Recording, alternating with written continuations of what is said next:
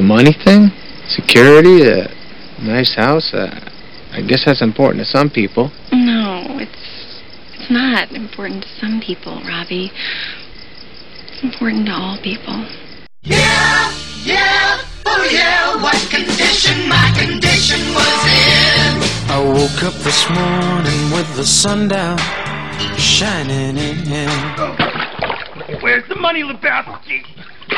Where's the f***ing money, head? Oh, it's, uh, oh, oh, it's down there somewhere. Let me take another look. I found my mind in a brown paper bag, but then... one hundred six miles to Chicago. We got a full tank of gas, half a pack of cigarettes. It's dark, and we're wearing sunglasses. Hit it. I tripped on a cloud and fell eight miles high. I tore my mind on a jagged sky. Okay, you know, you guys aren't privy to all the new so, uh, you know, that's what you, uh, that's what you pay me for. I just dropped in to see what condition my condition was in. Illinois Nazis.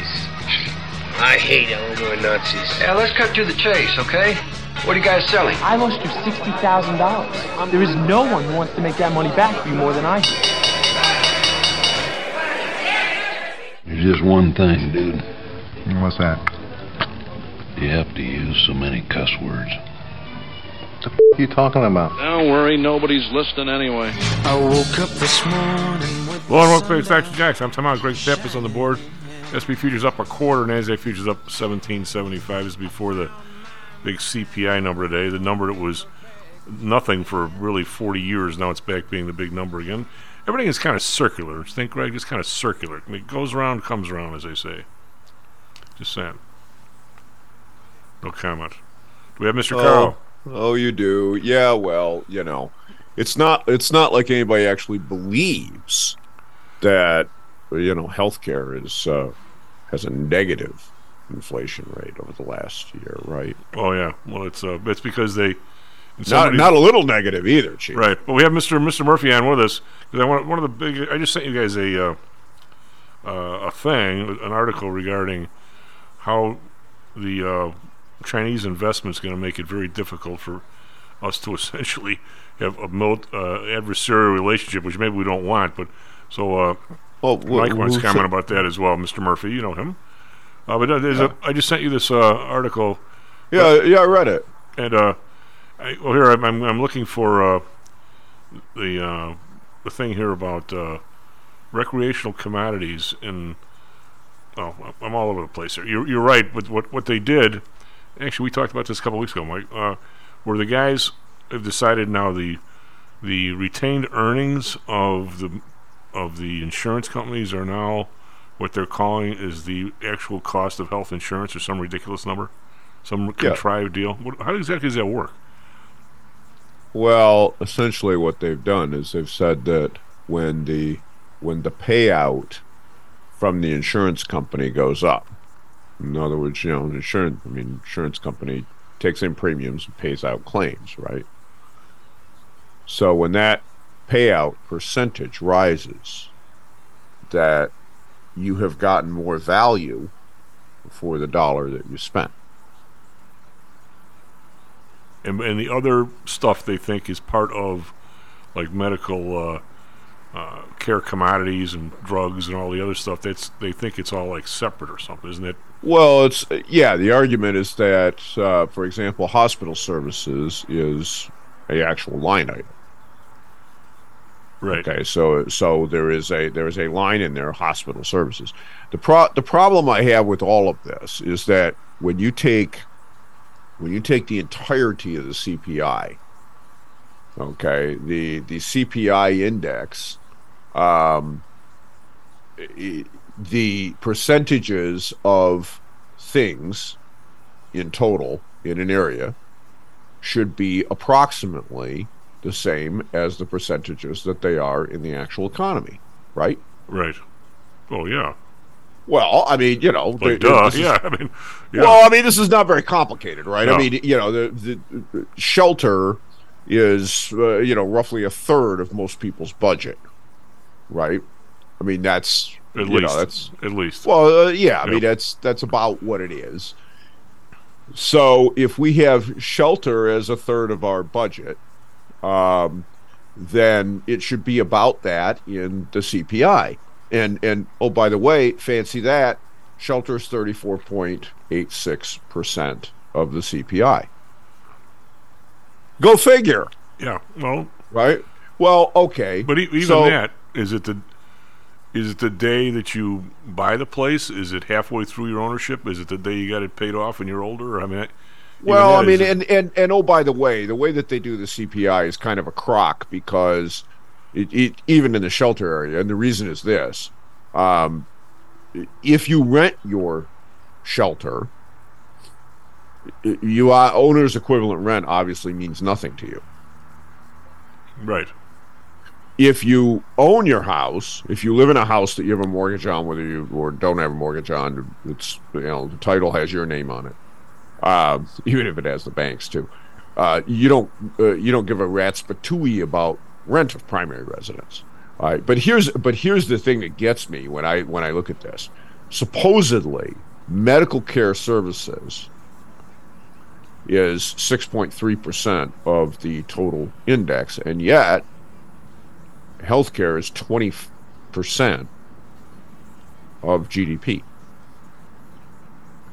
Yeah. Well, I well, explain explain to me how that happens. Well, that's I uh, you know, this China thing for a second, but I, I went back. I just was doing some work yesterday. Probably do more of it with Hal later because it's a it's money supplies and things like that, which is boring as sin to most people. But it, I uh, I went through and I looked. I think I did this in two thousand twenty, two thousand twenty-one. Uh, I looked at the C P I from two thousand to twenty twenty. And the uh, it's up, you know, I could do the calculation, but it's it's like zero point five or zero point eight or something. Maybe it's zero point eight.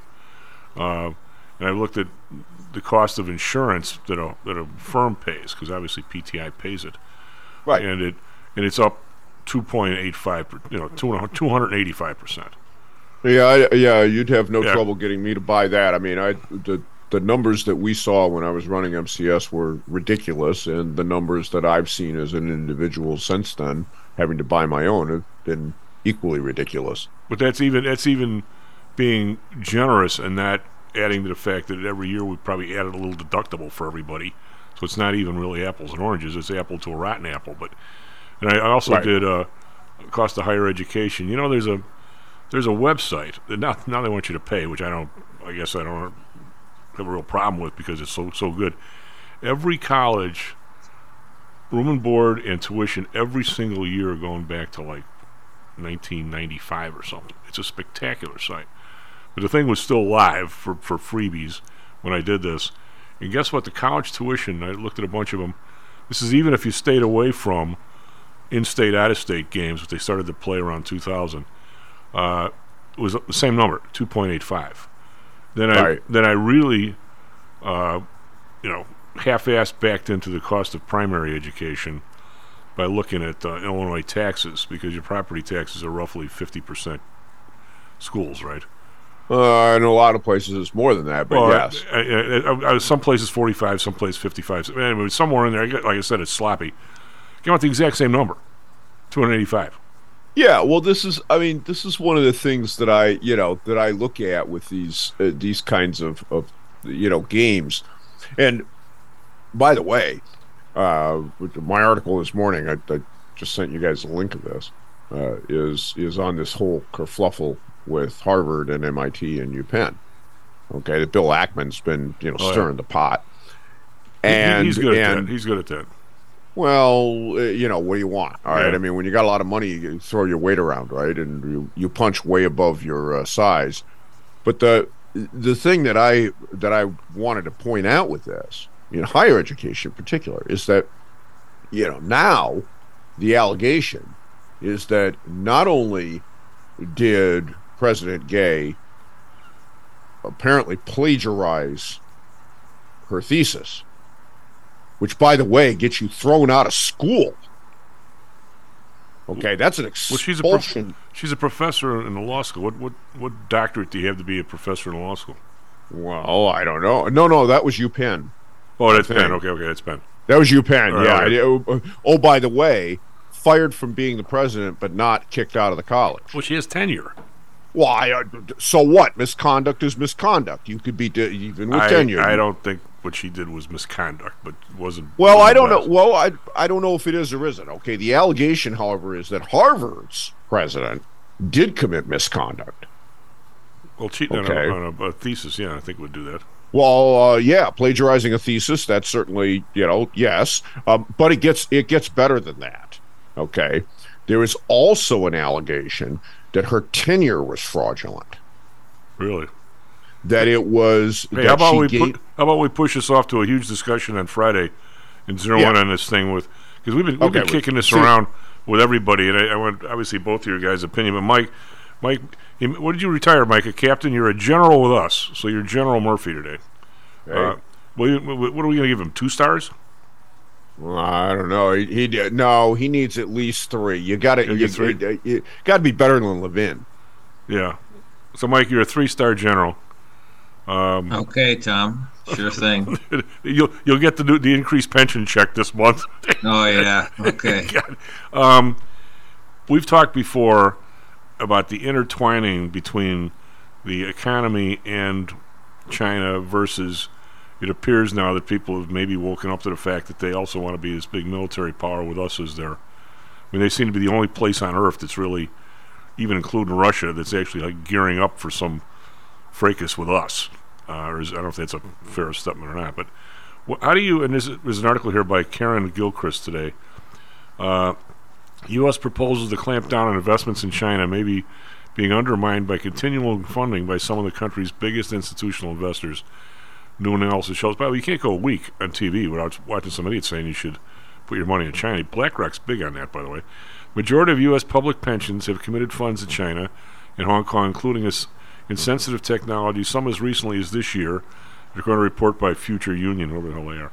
Uh, the findings come as U S-China relations have deteriorated over recent years, blah, blah. Now, I guess, Mike, my question is, is somebody who's on the military side watching these guys and seeing what they're doing and, you know, trying to figure out what we're supposed to do to at least keep pace or maybe keep ahead of them, is this an item for them or not? I don't think it is, Tom, but it should be, perhaps, uh, you know, because they are trying to, well, they already are a blue water navy, and they're competing with us in other areas also, and they're the best stealers of technology in the world.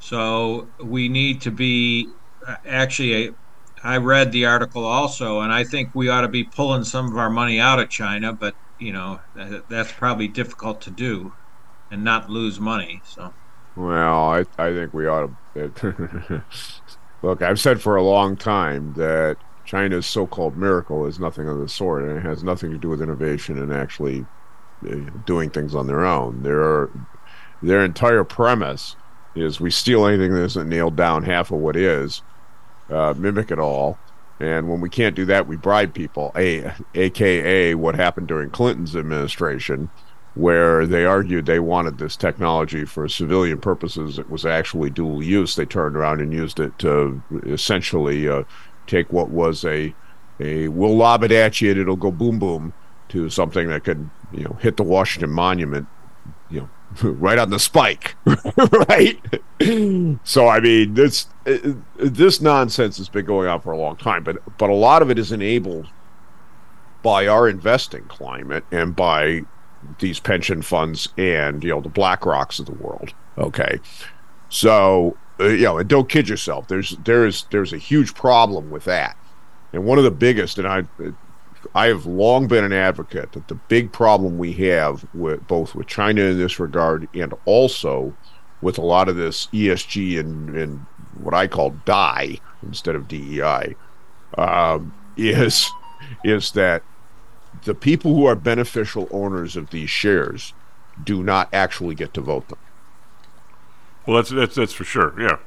Well, and that's a problem, Chief, because here's the thing: if I, you know, if I own shares in the Spiders. Okay, the manager of the fund votes those shares. Okay, um, excuse me, the manager doesn't own the shares. I do. Um, yeah, but you're never going to get a mutual fund the same way.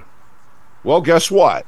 We need to change that. And oh, by the way, you could make an argument, you know, forty years ago, fifty years ago, when this when this first started, when, you know, people started, uh, uh, oh, well, you know, you don't have to buy all thirty Dow stocks. You can just buy this one E T F.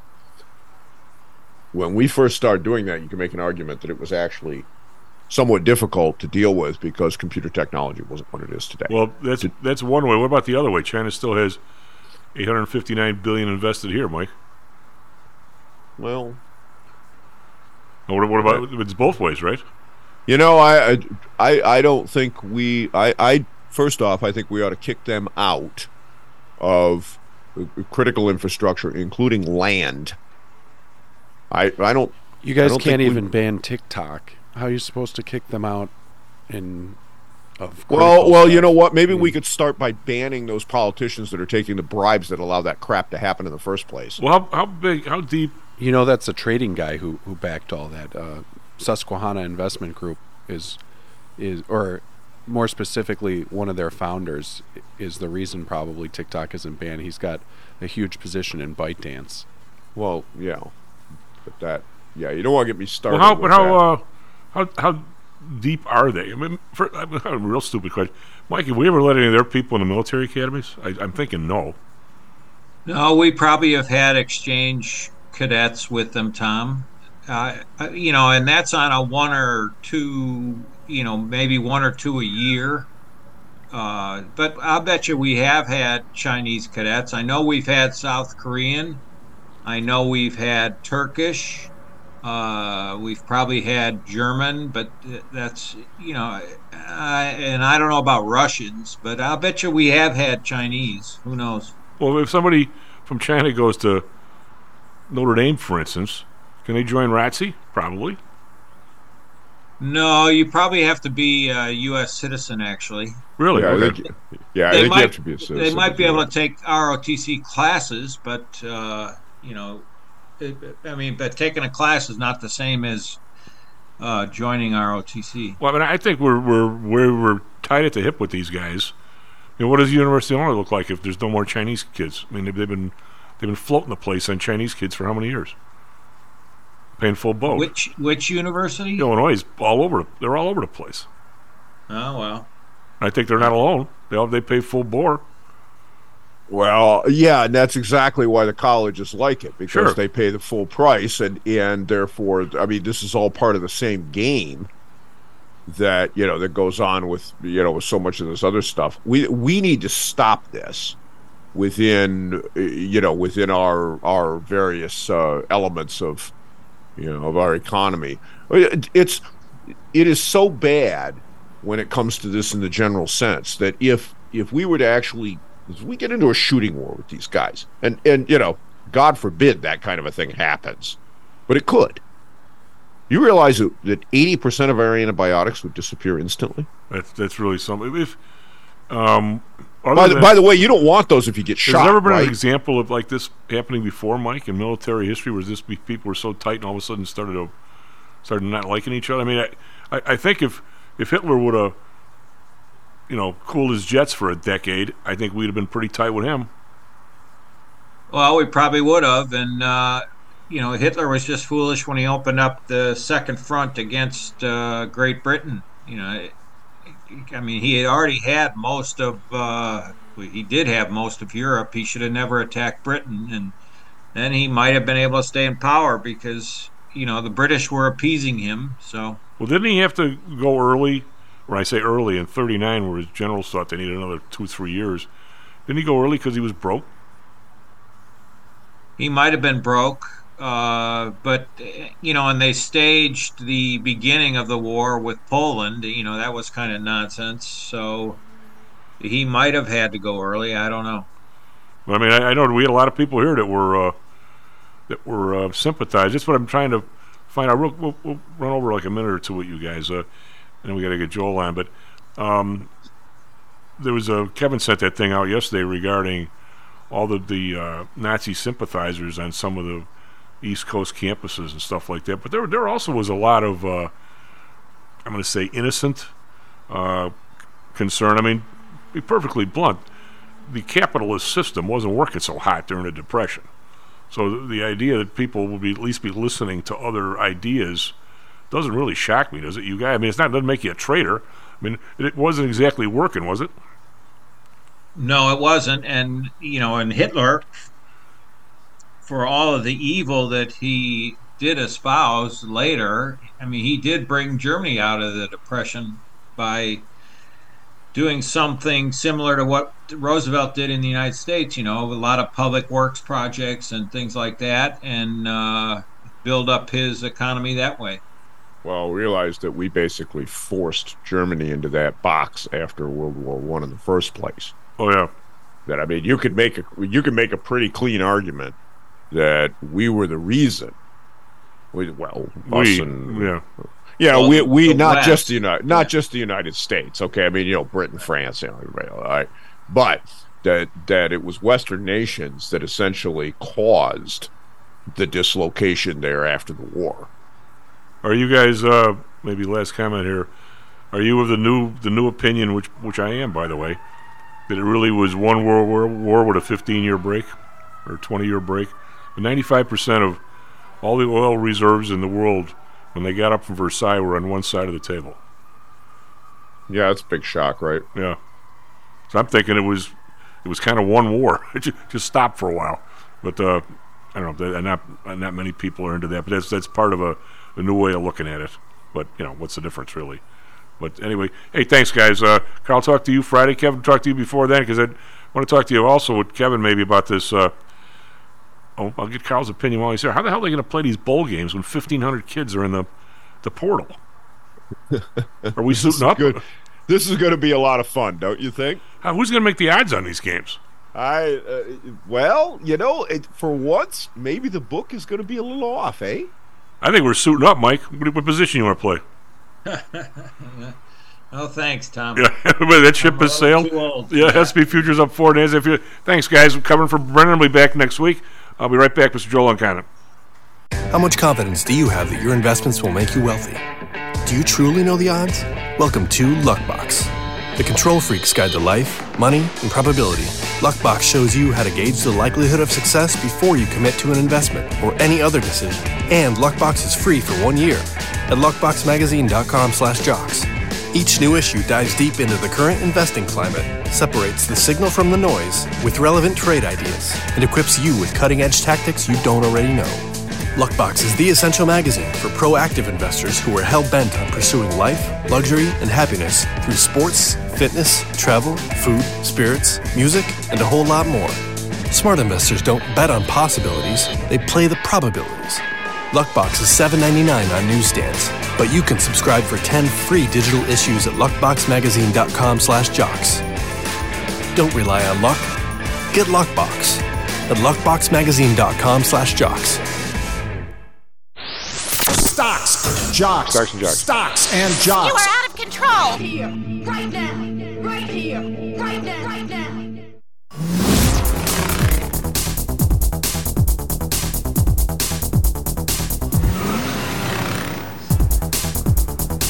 Hello, Norbank Stocks and Jacks. I'm Tom Allen. Greg Pappas on the board. S and P Futures. Let me, I'm still reading my that article from a minute ago, which is pretty darn interesting. We're S and P Futures up four. NASDAQ Futures are up thirty-three as we continue to grind forward here. And I think we probably will as everything goes right back to the last twenty-two years of policy. Uh, Dow Futures up fifty-seven. We're going to a lot of that with Hal in a bit. Over in Europe, we've got the uh, DAX down twenty-four point one percent. F T S E up twenty-four point three percent. Yak around up six point eight, so call that flat. So kind of a mixed bag, slightly up over in Europe. For in Asia, Nikkei up fifty-one point one percent. Hang Seng up one seventy-one. It's a full percent, but still sixteen thousand three hundred seventy-four. Shanghai up back over three thousand at three thousand three, up twelve points. They struggle their way back up there. Yesterday, the Dow was up one fifty-seven, S and P up eighteen, NASDAQ up twenty-eight. It's every single day now we're up, it seems. And, uh, you know, it may, I think that may continue because I think the Fed's got everybody thinking they're going to tell everybody again tomorrow that they're back to their old their old ways. Uh, the U S. Uh, Treasury's down ten years, down zero point five, five basis points, four point one nine. The Bund down five basis points, two point two zero. So it's nowhere near the five percent that people thought it was going to. Actually did top, what was it, one or two days, Greg? S and P, or Japan, down seven basis points, zero point seven one. Oil down thirty-five cents, seventy point nine seven. Brent down forty-three cents, seventy-five point six zero. Oil stays very quiet, down around seventy here. Everybody thinks it's going to one twenty, but it's never moving. It doesn't look like it. Natural gas unchanged, two forty-four. We got gold, which can't go anywhere either. But it's up nine bucks today, back over two thousand, two thousand two, but nowhere near the twenty-one hundred it was a few weeks ago. Silver up nineteen cents, twenty-three twenty-five. Copper up a penny, three seventy-nine. Bitcoin, which got whacked yesterday, it's back up a thousand today.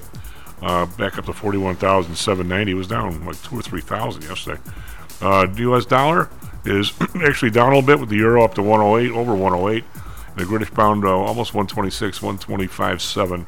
So it's uh, almost a zero point four percent move against the euro. So C P I numbers in uh, an hour, and we got the Fed meeting tomorrow. We got P P I on Thursday. So a lot of antics this week, and then we go into the holiday season. Greg, what do you got for us? Traffic, weather, sports. Good Dub morning, Bulls, everyone. Almost. Dub Bulls, almost. almost. six thirty-five right now in Chicago. thirty-two degrees.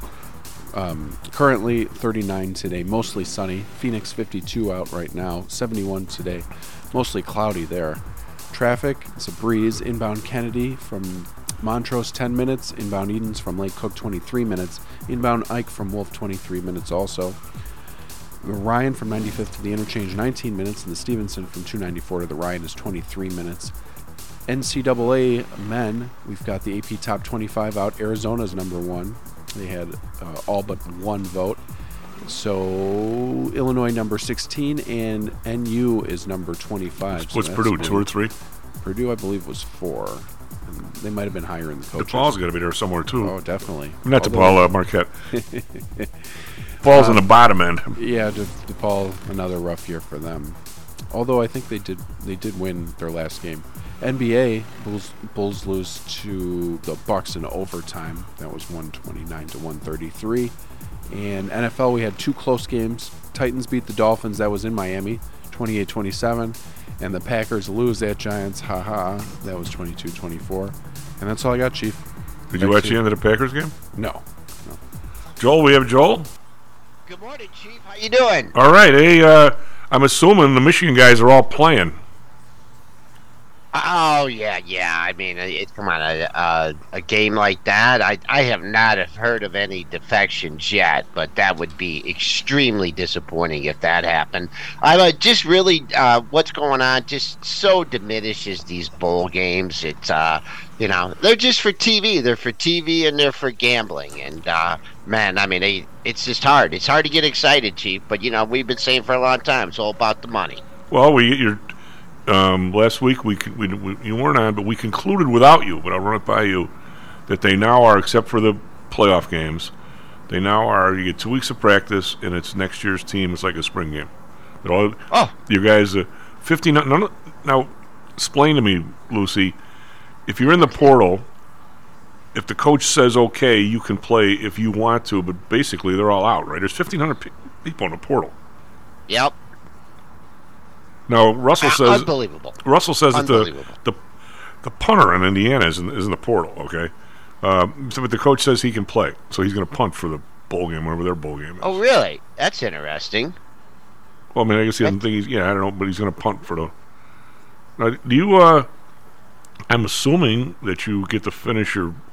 This is you know when you assume you make an ass out of yourself and somebody else, right?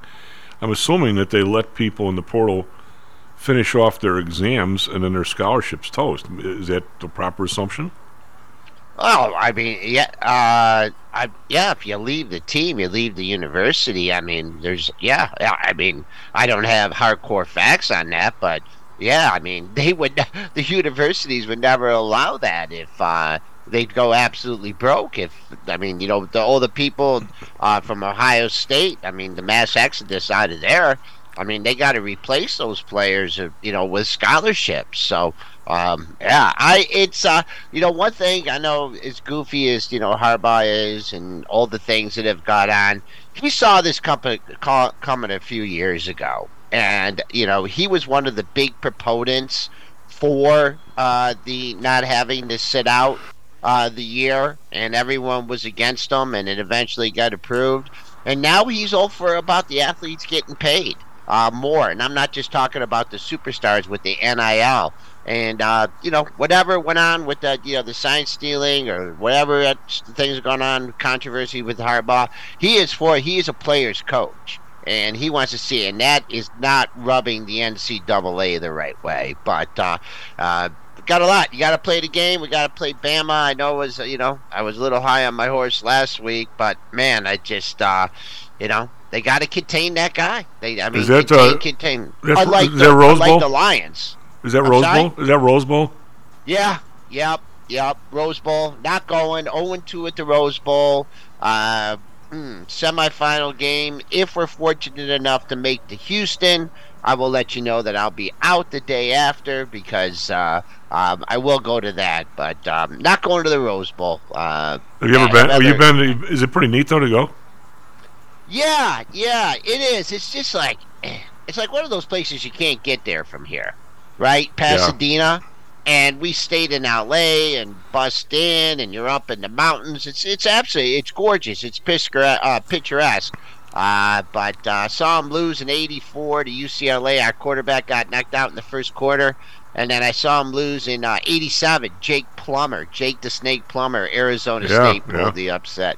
That's a long time ago, Chief. Yeah, I've been to I've been to a Sugar. I've been to an Orange. Uh, If we had more time, I could tell you my Orange Bowl story. Do you want to hear it real quick? Go ahead, and I'll tell you mine real quick, too. My, uh, mine mine was awful. Uh, mine was fantastic.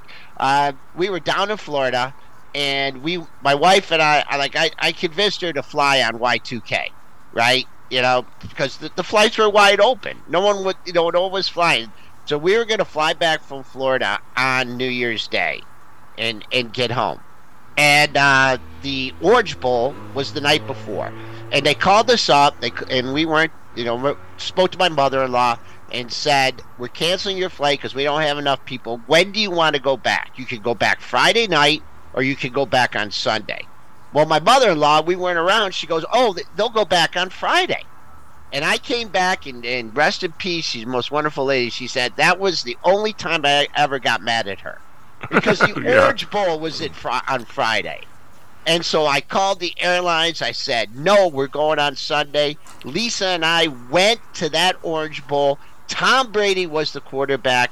Triple overtime victory over Alabama. Wow. That was on Y two K, nineteen ninety-nine, Brady's last game. What's your road? Was that was that the old, old was that the old old Orange Bowl, the old old one or no? P P K. It was P P. We went to P P K, Pro Player Park or something is what it was called then. No, I was never in the other, the old Orange Good Bowl. For you. I, we went down, and I was a sophomore.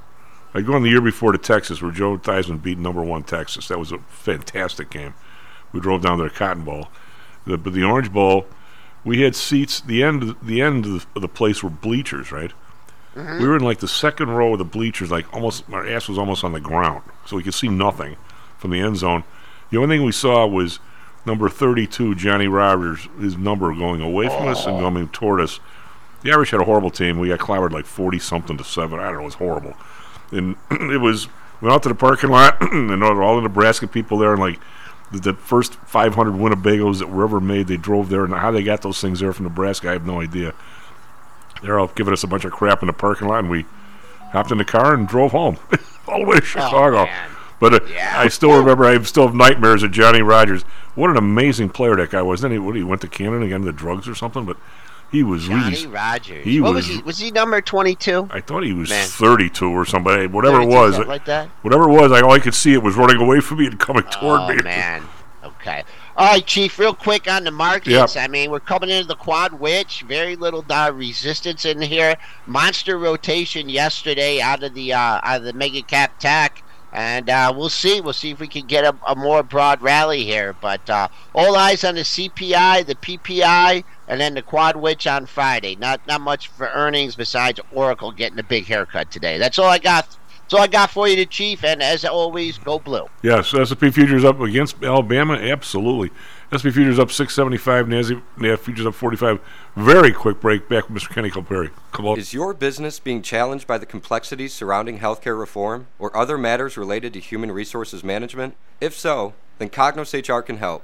A longtime friend and contributor to the Stocks and Jocks radio program, Cognos H R provides its clients with a perfect blend of strategic consulting and day-to-day H R management to drive overall improvement in business performance. Companies that join the Cognos H R family are better able to manage healthcare costs, enhance benefit offerings, and improve employee satisfaction by leveraging our access to Fortune five hundred benefits. Our innovative onboarding and payroll technology, along with our constant attention to detail, enables us to provide the highest level of quality service to our clients. Now, your time and energy can be focused on generating business and increasing your bottom line. We'll take care of the rest. For more information, call us at six three zero, four zero one, eight eight one zero or search us on the web at cognos h r dot com. Cognos H R, innovation in human resources. Licensed in Illinois and Arizona. Stocks, jocks, Stocks and jocks, Stocks and jocks. You are out of control. Right here, right now, right here, right now, right now.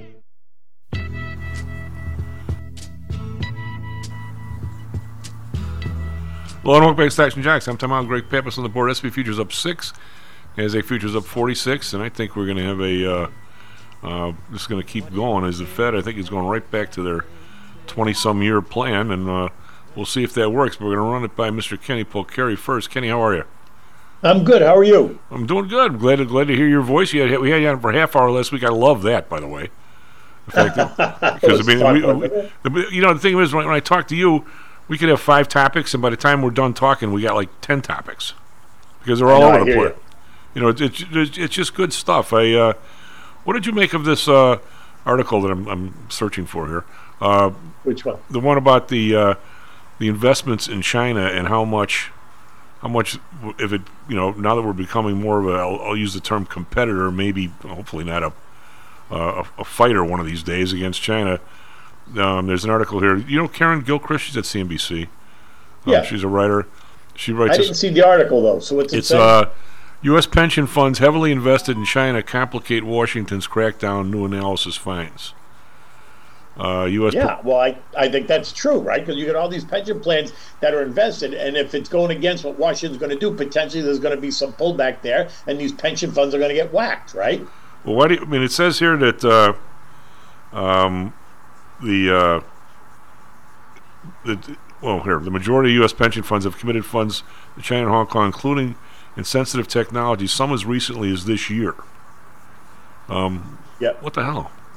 What the hell over? I mean, I, you would think uh, that these guys, I mean, who's doing all the recommending? I mean, you can't go a day without watching T V and somebody saying, put your money in China.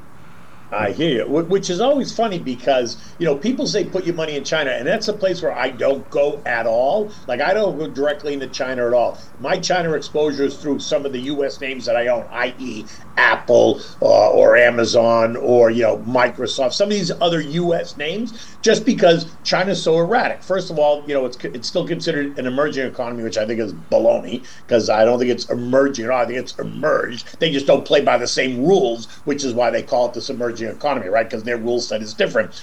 But because of that, they can change the rules whenever they want, which is exactly why I stay away from China directly. So it's always amazing to me that you'll get these big U S pension plans and asset managers putting so much money into China because they recognize the risk. And then when the risk happens and China changes the rule, everyone screams and yells. Well, guess what? Then don't go there. Yeah, right? I, I would agree. I'm surprised. I'm looking at this. Uh, I was mentioning that it's, all, it's not just one way. I mean, they, at the beginning of the year, February of twenty-two, uh, was that's um, well, at the beginning of that year, uh, China had a, a trillion uh, twenty-eight billion in uh, U S treasuries. In January of twenty-three, which is now a little while ago, they're down to eight fifty-nine four. So they're down, you know, one hundred and fifty, almost two hundred billion probably in their investments, and so is Japan. But it's been picked That's up. That's right. By, and so is the Fed, by the way, right? If the Fed's on quantitative tightening, they're not there as a buyer either. So we've lost three of the biggest buyers in the Treasury market. I, I think the, I think that leads me to believe who's going to be left to buy it, which is there are plenty of people left to buy it, but they're not necessarily going to stand in and pay the last sale, right? They're going to bid lower. They're going to see today's going to be a perfect example. We got a thirty-year bond auction coming. Now, remember the last time we had a thirty-year bond auction, it wasn't well received, and bond prices tanked, and the yield spiked, and the market got, you know, the market got whacked, right? This yesterday is... we had the three-year and the ten-year. I think the three-year was okay. The ten-year was a little bit less well-received. We saw yield spike in the morning when the bond auction was going on, although they did settle down by the end of the day. But um, th- that's exactly that point. And, and now into the new year, the first quarter, we got eight hundred sixty billion dollars worth of funding that has to happen. So at what prices is this funding going to take place? It will happen. It's just a matter of what prices are going to take place at, right? Kenny, are you sure that the... Uh... The Fed is not, I think they're letting the mortgages run off and they're kind of replacing them with treasuries. I think they're actually still a buyer of treasuries. Well, okay, if they're a buyer of treasuries, then that goes against, you know, what, what I think what the understanding is, right? Because in quantitative tightening, they're not supposed to be buyers, right? They're, they're trying to tighten this, the, the money supply. I think, they're, well, I think they're replacing the mortgages that are running off with treasuries. With just treasuries. Yeah, okay, so that if that's the case, then there'll be support there. But I, I, I have no support them in the treasury market. I have no. I mean, right now the mortgages probably aren't running off very fast because the prices are up, not down, right? Right. But uh, I, I, I don't. I, uh, you know what, Kenny? I'm in the. I shouldn't be like this, but I'm. But I'm getting there. I'm in the camp. I don't. I don't believe a word they say. I honestly don't believe a word they say. Well, and I agree with you, and I think that's the that brings in the whole credibility problem, right, about what the Fed's going to do. Are they going to hold rates higher for longer? Are they going to start cutting right away in March? Because if they start cutting right away in March, I think they lose all credibility in my mind, right? Because they two days ago, last week, he continued to say the story that they're leaving the door open to raise, to raise rates again, not cut them. And so if he's going to cut them in three months, that goes completely against the narrative and completely against, you know, what he's been saying. So in, in my mind, it only, it, you know, puts another nail in the coffin of credibility in my mind. Well, they, but who, credibility to who? Well, credibility, the Fed's credibility to, you know, to the investment world, right? To, to, to, uh, to the markets, whether they're global, I think that, whether they're domestic or global. I think the credibility to the market has been, has been absolutely one hundred percent. They're all for the markets. It's the rest of the people they have no credibility to, and I think well, they found out that the rest of the people basically are ballless. They, yeah. they, they, they, they're, there's not going to be any. I mean, we're talking about twenty-some years of lying to people on C P I numbers, and, and, the, and the outcry is minimal, minimal. Nobody's going to get thrown out of office because of it. Nobody's going to get shot, which they shouldn't. No, there, there's no no hue and cry like there was during the seventies of any kind. It's not even comparable. Right. Well, you, no, you're right. It, it, there isn't. I'll, and it's going to be very interesting now, especially tomorrow. Um, we're going to get today the C P I report, tomorrow the P P I, but then we're going to get the F O M C minutes. It's going to be interesting to see how Jay positions himself. Is he going to continue trying to temper the conversation about, oh, rate cuts are coming in March for sure, because he has been trying to temper it. So will he continue to try to temper it, or is the narrative going to change tomorrow? Because if it changes tomorrow, then I think, you know, I mean, if he if he gets more dovish tomorrow, then I think he's going to start to lose credibility, because in my mind, it's going to be almost like, you know, they stamped their feet long enough and screamed hard enough for them to cut rates, that now he's just going to cut rates. I think it's a mistake if they do right now, just because I'm not sure that we're completely done with inflation. If Remember, if they cut rates, it's stimulative. Just what? What? Just tell people there's no inflation. Well, I think that's what they're trying to do, right? They, yeah, just tell people there's no inflation. It's still running at four percent. They're telling us, well, but it's down from nine, so there's no more inflation. That's baloney. Sure. They're trying to tell you that wages are keeping up. That's baloney. But you, but you have people. I mean, I, I can't believe, again, I'm not, uh, last thing I want to do is go get fitted for a sandwich sign walking up and down the street. By the way, they make those anymore, sandwich signs? The, plus, I don't want the fitter looking at my size, but the, uh, I, I don't, this whole idea, we, we have become, despite all the sniping, and all you hear and, and bitching back and forth at everybody who's, everybody who says something on T V, whether you're a professor or wherever you are, the fact is, we are absolutely, totally clueless on managing our politicians. I mean, the, the, the right. economic policies are the same. I, I, I, I should never have read that. Somebody sent it to me. It might have been Audrey, for God's sake. I should strangle her for that, but sent me that Stockman article, and, it, and not only did it somewhat agree with a lot of the stuff I've been saying, Kenny, but it it gave me a bunch of, of uh, facts that I never had. So I started digging back, and I, th- these guys from uh, nineteen ninety-nine to two thousand seven, these guys did uh, the, the money supply was up eight point eight percent a year. Right. And then from two thousand seven to February of twenty twenty. That's why in Obama's administration, all the, all the markets did was go. Money supply was up eight point eight percent a year, and they claim inflation was one point nine percent a year. Okay, that, that's not even remotely possible. So they've been lying to us for, for since really ninety-nine, and they're and they're going to go right back to it. They, they want to go back to uh, money supply growing five six percent a year, inflation being five, telling you it's two, and oh by the way, the market goes up, and in ten years from now, the wealthy people are ten times as wealthy compared to the rest of the people. That's right. And you've got that's right. It's, your unions, well, because that because that's because that, that's really who they that's really who they're talking to, right? right. They got to keep they got to keep the wealthy people happy. And your unions, even though they, they stood up and actually had some backbone for once, started out at a forty percent raise over the next the last four years, which, by the way, is what inflation has been, and they all settled for twenty-five, and as much as the companies are bitching and moaning, they're happy as a clam. Or where am I yeah, wrong here? No, no, no you know, you're absolutely right. They are. Yeah, they're, they're very happy as a clam, right? Because they're, they're, um, all, they're all getting fifty percent raises. Yeah, right. Yeah, I put in my note yesterday, you know, for the for the average American, they have to go back and compare, right, what, where they were in twenty twenty-one versus where they are today. And if your base pay isn't up at least seventeen percent, you're losing. And that doesn't even include right. the, the rise in income taxes and all the fees that people just put on. We're just talking about just straight wages, right? So uh, it's interesting for people to do that analysis to see, in fact, are they keeping up? They're not keeping up. And my guess is they're but, not keeping up, but Dan, right? even, the average American. But even you, who is is into this stuff even more than me, even you just quoted the C P I inflation, and you know it's B S. Well, you, well, you're right, but you're right, but I guess you have to you have to compare it against something, right? I mean, what are you going to compare it against? Well, you're compare what do, what do you, you what do you think it is? I think it's thirty-five uh, right. to forty. Yeah, yeah. In terms of prices, you mean? Yeah, yeah, yeah. I would guess it's more than the nineteen percent that they say it is. Um, you know, it's, it's funny. Yesterday they did the. Uh, They did that. They recreated the uh, uh, uh, the Kevin shopping scene on uh, on uh, you know the Christmas the Christmas show that uh, where the parents left and went to France and the kid was home by himself. Yep. Macaulay, Macaulay Culkin. Remember in the scene when he went to the store to go buy food, he had a twenty dollar bill in his pocket and he bought you know a cart full of stuff, milk and Stouffer's and all that stuff, detergent and all that. Anyway, they tried to recreate it yesterday. They cre- recreated the same basket of food, and it was sixty-eight dollars versus the nineteen ninety-eight dollars it was when they made that movie. I mean, the tide alone was twenty dollars, right? Yeah. So they were talking about prices are up, you know, three times from from when they made that movie. I would argue that they're up more than that. Well, do you see this? Do you ever see this? Uh, this shadow stats operation? These guys. Uh, there, there's a group no, here. There's, there's I don't know, it's copyright two thousand, Tom, somebody, somebody, half, half, half hill?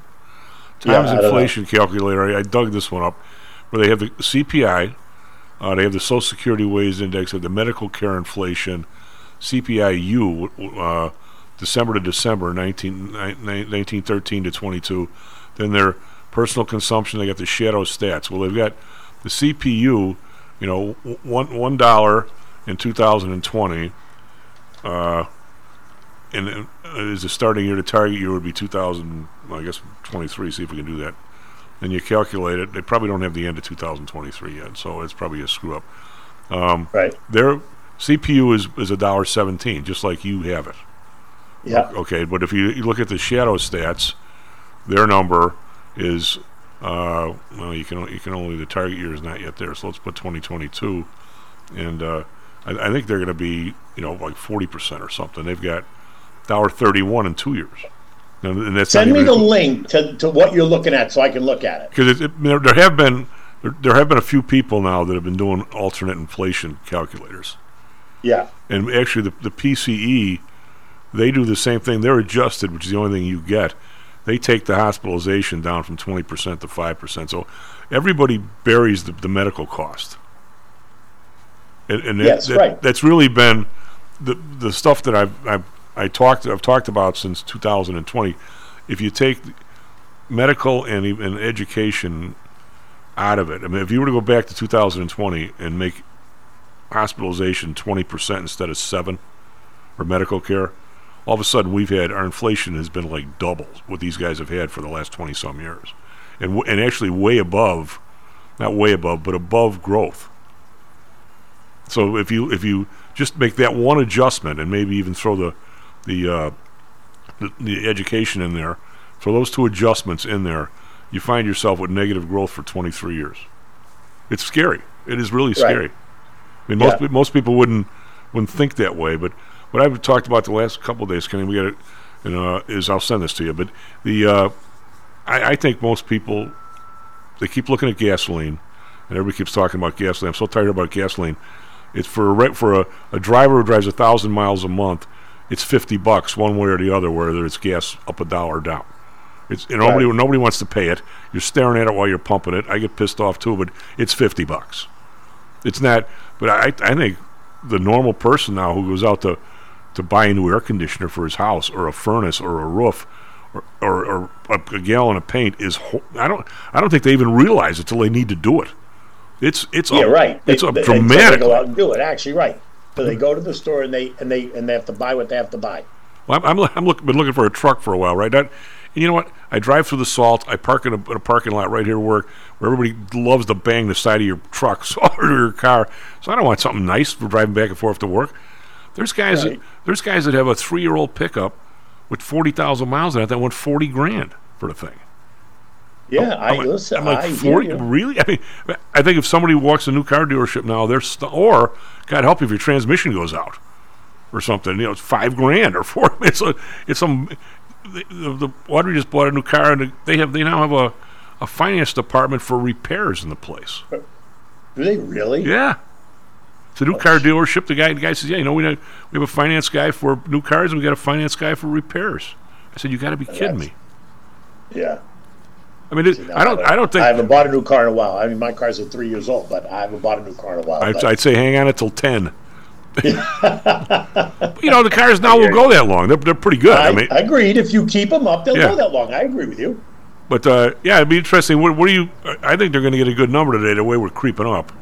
Uh, it feels like it, right? It yeah. absolutely feels like we're going to get this good number today, and that's going to just embolden that Fed's going to cut story, uh, and then Fed's got inflation under control. But I think what Powell's going to say tomorrow is, look, yes, it's all moving in the right direction. Yes, you know, we're succeeding, but I think he's going to continue to try to temper the idea that they're going to cut rates and much. I'm not saying they're not going to cut them next year. I do think they're going to cut them, but not until the summertime. But this, um, just without without having you be quoted someplace.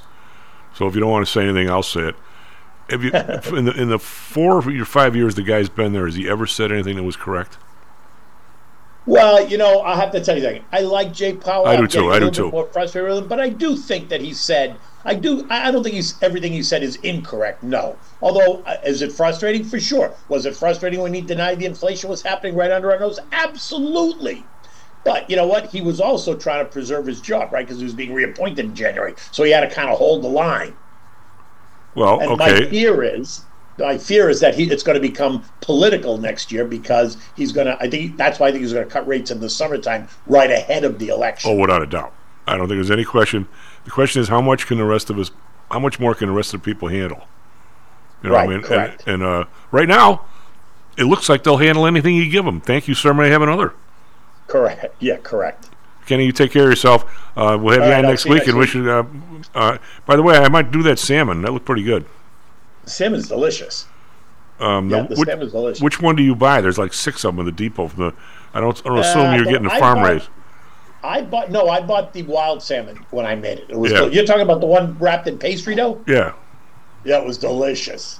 Cream cheese and mozzarella and the, and the and the sauteed spinach. Oh, it was really good. I made it over the weekend. I showed you pictures. Oh, God. Um, well, anyway, you take care of yourself. Good. And uh, one of these I days I'll have to, like, stop in for one of these.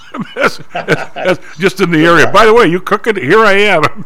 Then you'd say, no, no, I just left. S and P shares up six. NASDAQ shares up forty-six. Be right back, Mister Halsner.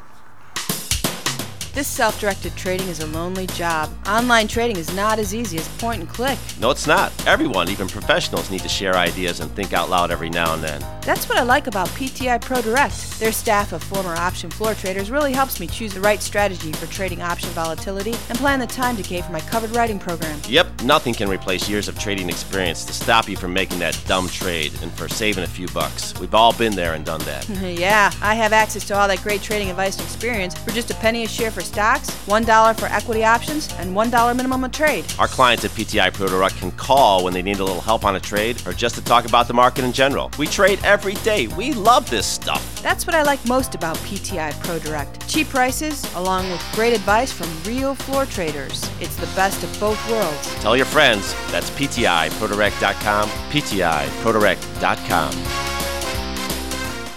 You got a pool over there? We have a pond in the back. We have a pool and a pond. A pond would be good for you. Hello and welcome back to Stacks and Jacks. I'm talking about how Greg Pappas is doing something on the board. Are you saying that the, the pond would be good for Hal? Pond. Pool, pool and a pond. The pool, the pond. The pond would be good for you. The pond? Remember that from Caddyshack?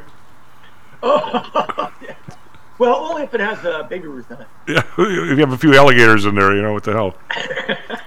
Well, an alligator and a Baby Ruth, I'll, I'll be good. Yeah, there's a one of the guys who uh, I, does some uh, work over at the Nigerian family office that I do some trading for, and uh, he said, he, he, I don't know why, he moves to Carolina, right? So he's down there and he's looking for a house, which, uh, you know, he doesn't even like the area, but he's buying it, whatever. He's buying his house. So they get this real estate person, and they go, see, way out in the back there, well, that's the alligator pond. And he goes, when you say alligator pond, do you mean there's an alligator in it? And she goes, well, yeah. He goes, I, I, I have a dog and I want kids. Why the hell would I want an alligator pond? She goes, what do you mean? Everybody, everybody has, I don't want an alligator pond, do you? Yeah. Well, you, you know, one of the coolest thing I, things I saw is roadkill. Um, I had a Harley before I got married, and I cruised. It was like the weekend of the Ivan hurricane, and gas pumps all over the South were, they had their plastic baggies over the handles. And I'm driving this motorcycle that gets, only has three point five gallons in it, right? And I'm just thinking to myself, all right, government, don't set price controls. That's what that's what I'm thinking all the way down there, because if they set price controls, there's not going to be any gas anywhere. And I'm headed down to Atlanta to see a friend from my PhD program. He's married and has kids. And I stayed in South Carolina. I think it was Charleston. Uh, the day before I go to Atlanta, right? I broke up the trip. And I'm driving along this highway that's pretty close to the, the ocean. And I come to a stop because there's something in the middle of the road. I look down, and it's an alligator that is like two and a half feet long and is dead. God. It was one of the coolest roadkills I've ever seen in my life. And I've seen a lot of roadkills coming from Idaho.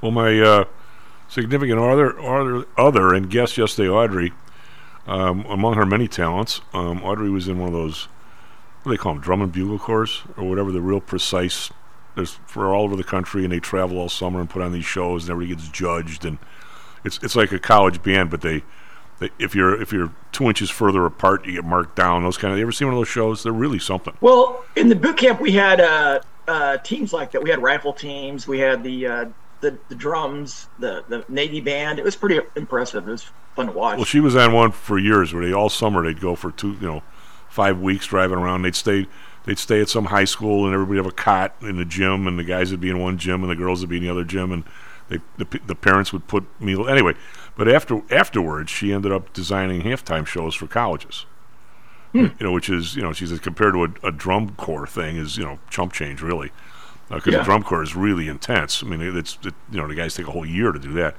Well, she was someplace down I think she might, I don't know it was L S U or somewhere down there, and she was there working late on a Friday doing the thing, and they she's going to back to wherever she was staying in this you know motel on campus or hotel.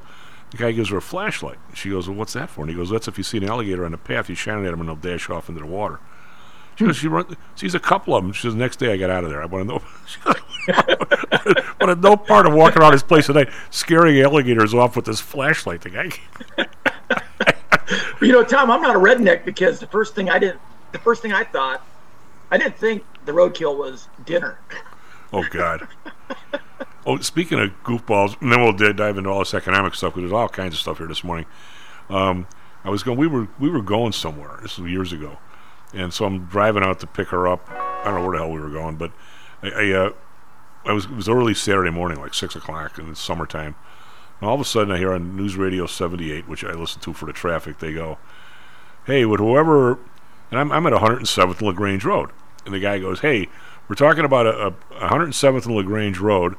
There was a deer that got whacked by a guy, and uh, the deer was, you know, having all kinds of trouble, obviously in distress. Two cars behind her is veterinarian. So the guy who hit the deer, of course, he takes off. And the uh, the veterinarian comes out and euthanizes the deer. Hmm. And evidently, when you euthanize something, you use enough stuff. Evidently, this guy gave the deer quite a shot. The next guy comes by and takes the deer and is going to like have it for dinner. So the, the announcement over the air is, whoever the idiot was who took the deer, don't eat it. Because you're going, there's enough stuff in there to take you down with dinner and you and your family. I, I, I don't think I ever heard it or what. I, I, I'm sitting there going, you got to be kidding me. This is this is at six o'clock on a Saturday morning. You know, I don't have my coffee yet. all, this, all this intrigue is going on. Anyway, um, Carl, we have, I want to talk to you about a little bit of the economics of, oh, Carl was just on, you know, and they, and they they talk about the same thing. So yeah, once in a while he's Carl, and once in a while he's Hal. Sorry, Hal. The uh, you could be you could be called worse. You know, Carl's a pretty smart guy. Oh, I, I've been called worse. Trust me, I I do. Uh, I refereed high school basketball and, oh, and A A U basketball, and Utah fans are notoriously nice to the officials. Oh God. So, hey, I've been called worse, man. Did you ever uh, pull a stunt that? Um, Shanny's kid was playing uh, Little League baseball or something. So this guy's umping, and the, and the, and the manager is just ragging on him big time. So finally the guy goes over and he sits next to the manager. And he says to the kid, play ball, start pitching. The manager goes, what are you doing over here? How are you going to call him over here? He goes, well, you are. He goes, it, it must be a better view. The guy goes, get out of here. Go. I, don't play. I don't think that stuff works. What I do is, like, I, I did baseball one time. And I'm a softball umpire. I was a softball umpire in the nineteen nineties when I was in college. And they needed somebody to cover the bases for a American Legion baseball game. And I go, I'll, I'll go do it. And I don't have any clue about the Baca rule. I mean, I didn't grow up playing baseball. And apparently the kid uh, was on the mound, and he stepped off the mound. And all of a sudden, the coach comes out of the dugout, and he's screaming at me, that was a Baca! That was a Baca! And I let him scream for about fifteen minutes or five minutes. And I go, then when he was about done, I go, can we uh, just continue the baseball game? I'm going to, awesome. You know what, I'm going to, Greg, please do this. I'm going to say there's like, is there twenty different ways you can balk? And only like a, yes. major, only like a major yeah. league umpire would have any idea what fifteen of them yeah. are. Yeah, it, it's pretty extensive. And I had no clue, right? I had no clue at the time. I think if you just drop the ball, it's a, while you're standing on the rubber, yeah. if all of a sudden you mistakenly drop the ball, it's a balk, yeah. right? Yeah, if, if you throw it a, if you uh, are trying to fake, or if you're trying to, th- if you have a runner at like uh, second or third, and you don't throw to second or third, it's a balk, right? No, but second can, or third, you're okay. First is a yeah, yeah. First you have to throw. Yeah, it. yeah. yeah see, I don't even know the rule, right? I don't know the rule because I didn't grow up playing baseball. Well, you got to get off yeah, the rubber really too. You, you can't, you can't yeah. throw the first on the rubber. Yeah, you got to yeah. get off the rubber.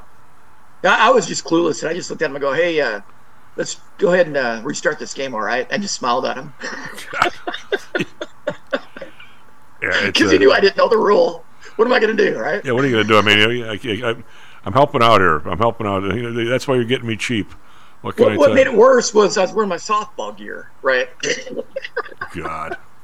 So the players were like, you know, every time they, you know, hit the ball or something, I'm, I'm at the, I'm around second base, you know, watching or whatever. They'd go, "Hey, why'd you go back to softball?" Like, all right. Unbelievable. The, uh, but I could I could call balls and strikes though. No I was good, no, balls and strikes in the second game. No good deed goes unpunished, as they say. Yeah. The uh, hey, uh, we talked a little bit earlier about this. Uh, um, well, two things. There's a, there's a nice article here in uh, in the uh, in the C N B C by a young lady named Karen Gilchrist regarding uh, Washington's crackdown in China is being complicated by how many people are invested over there, and not to mention the fact that they've got hundreds of billion dollars invested here. What, what do you make of that, Hal? I mean, how, how would you, if, if the if the Pentagon called you in and said, "How's this going to affect what we're trying to do?" I mean, we're trying to stop these guys from getting a certain amount of technologies. We got people here investing in the technology. I mean, how do how do you how do you at some point not essentially, you know, spank somebody here who's investing over there? I mean, we we, we know we're finding ways to get over there. The, the guys that are, that don't care about Uh, governments at all. They may, you know, they just want to make a buck. And how do you, how, how does that even, in an economic world, how can that happen without wrecking stuff or without, I mean, if, if if I see somebody sending this stuff over there and I tell them not to, I got a real problem with it. I mean, uh, yeah, what? How do you how do you go there economically? I mean, we're we're so in tight with these guys. I mean, how how the hell do you fight them, basically? Well, honestly, I'm not too concerned with uh, China. I'm just not. I think China is uh, an oppressive regime. And, I mean, I'm I'm probably concerned that the C C P is financing, you know, movies in Hollywood, financing, uh, you know, uh, lubricating politicians, if you will, for um, for favors. But in totem, I'm not really too concerned by China, because China is doing exactly what China did when Mao was premier. They're they're locking in this technology. And they're, then they're going to clamp down on economic freedom and political freedom. And I think it's going to be a, a major mistake. And I think China's in a world of hurt. So I think China's going to take care of itself. I mean, we had the same fears about Japan in the nineteen eighties. The United States did. If you if you go back to the articles, the anti-Japanese articles in the nineteen eighties. But they never had a military. You, they never had a military buildup. Yeah, I know. Yeah, I know. But you take that nineteen eighties article and you put it in today, and you replace China with Japan, you get the same articles that write about China today. I mean, yeah, granted, they do have a military, but do you really think China and the United States want to go to war with each other? I really don't think they're going to want to go to war with each other. Well, um, I don't think I don't think they want a war yeah. with us, but I think they but want. They're, they're kind of float. They're kind of floating that to uh, you know stoke some fear. In I, I don't think I, I think I don't think Japan wanted a war with us. It's only when no. we said, "Hey, you you took fifteen other countries, you got to stop." I mean, these, these guys well, are... Well, Japan also, Japan also went to war with us because, you know, we were starving them. We were starving them well, economically. It, it, we were in a trade it, war with them. Well, it, in their mind. Yeah. I mean, yeah. If, when, when you... when you, I'm, you, I'm not apologizing for the Japanese, but when you engage in a trade war with another nation, oftentimes it turns into a bombs and bullets war. Well, I, right? I, I get it, but I'm, I'm saying is every, everyone will say that we cut off oil, we cut off this, but we saw what they were using the oil for. Yeah. I mean, we, we they were they were using it to to blast places, right? Yeah. So I mean, it wasn't like we, we cut it off in, in, in total peacetime. I mean, we didn't. I know, but when you cut off somebody's lifeblood, like oil, um, you got to know they're going to retaliate, right? I, well, and I think the F D R administration understood that. I I do too, but I, I, what I'm saying is, it, it's one thing to cut off, you know, uh, Amsterdam's oil. It's quite another to cut off China or Japan's oil after what they did to northern China. Yeah, it's it's a big difference. You're doing it for a reason. Yeah, I'm not excusing. Yeah. I'm not excusing yeah. their behavior, but all I'm saying is when you cut off somebody's oil, and you have a trade embargo against them, uh, them blowing up a, a port in the United States is not, to me, a surprise. It's just not. They're going to retaliate somehow. I, I don't disagree. I'm, I'm frankly shocked. I'm frankly shocked that they didn't go further. Where I, I don't understand why they. You know. I, I don't know, understand why they went further. So, um, well, they, they, they I, can, I think their their motivations. I mean, I I, know, I read a, as much of this as I can. Their motivations were roughly the same as China's. Yeah. They they wanted to dominate Southeast Asia, the whole South China Sea, that whole area, all those islands, all that stuff. They wanted to dominate, and we were considered in the way if they went too far, and probably yeah. if they would have kept it. Especially what was going on in Europe, if they wouldn't have been as aggressive, they might have got away with it. Yeah. And uh, China seems to have gotten away with making a few islands and saying the whole South China yeah. Sea is theirs. We've yeah. kind of drawn a line in the sand and said, no, Taiwan is not yours.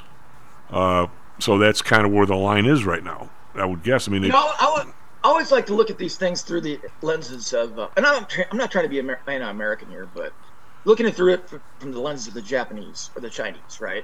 Today, the Chinese. I mean, in the United States, we get upset if China... We, we'd be really upset if China were to put a base in Cuba, even though Cuba is sovereign territory. We'd be upset with that, right?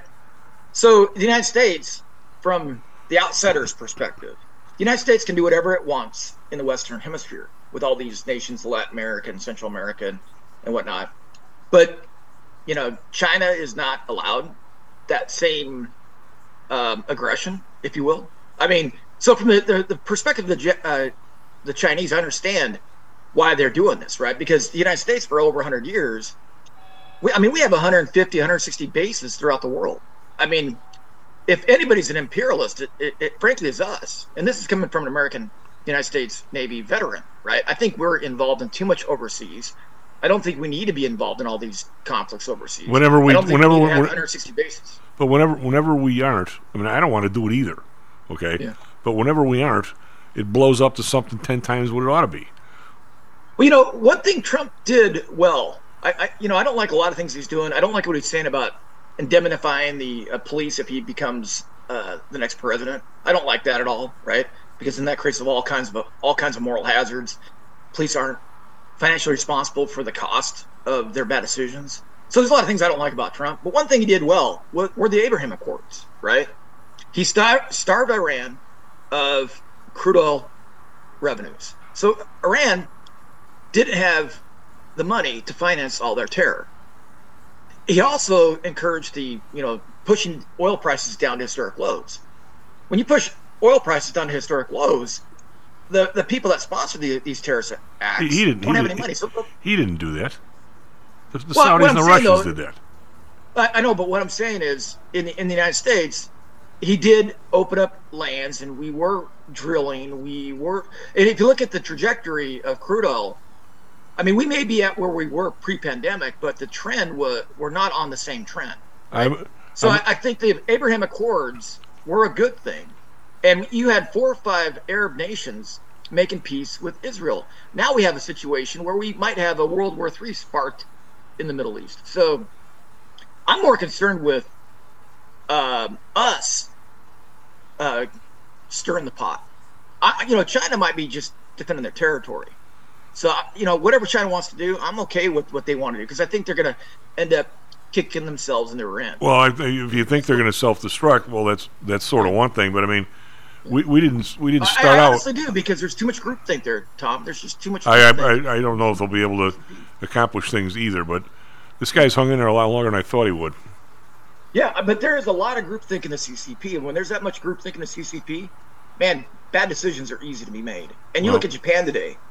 Uh, Japan has had, what, about twenty, thirty-year deflation, right? Things haven't gone very well in Japan in the last twenty, thirty years. Their interest rates are still zero. Uh, they're not replacing their population. They're homogeneous for the most part. So I, I just think in twenty, thirty years, China's going to be like Japan. I really do. I, I don't I don't think it's a threat. And I think the the politicians that make China out to be a threat, uh, they're the ones stoking the, well, the, the – they're the ones stoking it. The problem you have with, with people that have uh... – an awful lot of uh, weapons is they tend to go yeah. down. They tend to go down shooting. Yeah. Well, we have a, we have an awful lot of weapons too, and we spend we, we spend what six hundred, seven hundred billion dollars a year on defense, and the Chinese are spending what two two hundred fifty, you know, one fourth of that maybe. So I, I'm more concerned with our aggression to the world, and our aggression through the world in the last hundred years. We've, I honestly, I honestly think that we. The pot in Iran. You can also the make the case Iran. that there's there's been a couple of times of relative peace in the world, and one when Rome was around, and yeah. there's been yeah. relative peace worldwide since World War Two, and I think a lot of it is because we're in all these places. Yeah. I don't. Well, I, I mean, I, don't, I mean, I don't like the uh, the we, cost, but. Yeah. We we stirred yeah. the pot. We stirred the pot in Afghanistan. I mean, how do I, I mean how do we think that that was going to turn out? The, the British went in there and tried to make them British, and the British got kicked out, right? They spent a bunch of dough there, and they got kicked out. Then the, the Soviets go in there and try to make it Soviet, and they got kicked out. And we tried to go in there. We're going to try to make it American. We got kicked out, right? I don't, I don't understand how we how we got from uh, the people who were over there that were helping the nine eleven people. I can see taking those camps out and, and giving a little bit of a lesson in that regard, how we ended up invading the place. I'm going to say ninety percent of Afghanistan never didn't even know who Osama bin Laden was. Oh, I agree with that one hundred percent, yeah. I mean, do you think Afghanistan was anything more than uh, raw natural resources, cobalt, lithium? Well, it's I mean, all, it's, all the, it's the, uh, the, the, what do you call metals? The, the, yeah, exactly. They, and what, that's exactly what Ukraine's all about. I mean, people who think it, Ukraine is about anything else, the European Union, NATO, wants Ukraine on its side. It wants its metals. It's want, it wants its uh, raw materials. That's all Ukraine's about. It's the same war that we uh, engaged in in Afghanistan for twenty years. It's the same freaking war. And we don't learn these lessons. We, well, we stir the pot. with Iran. We got the. You got the a, bullets, you got an right? unusual situation in the Soviet Union. Yeah. They they fell fell apart from within. They gave up all these territories because they had to, because they couldn't manage them. All of a sudden, you yeah, got some exactly. lunatic there that says, "Wait a minute, that's really all Greater Russia. We want to go back and get it again by force." Well, that's not going to cut it out. I mean, not not with me. It's not. I mean, well, hey, to me, it's not. It's not that binary. To me, I, I see it from the perspective of the United States. We wouldn't want. Uh, uh, we wouldn't. I mean, if we were put us in Russia's situation, right? And Latin America is like this uh, union of nations allied with Russia. We would want, we would not want that alliance adding Mexico to their alliance, our next door neighbor. We would just would not want that. We didn't want that with Cuba, right? So I think if we would have just left Ukraine independent and not pushed, and done what Bill Clinton negotiated in the nineteen nineties, and left Ukraine independent of NATO. I think you can. I think you. I think you can have. You can have as a as, as Lou as Lou mentioned to me uh, when we when the whole thing started in the Ukraine.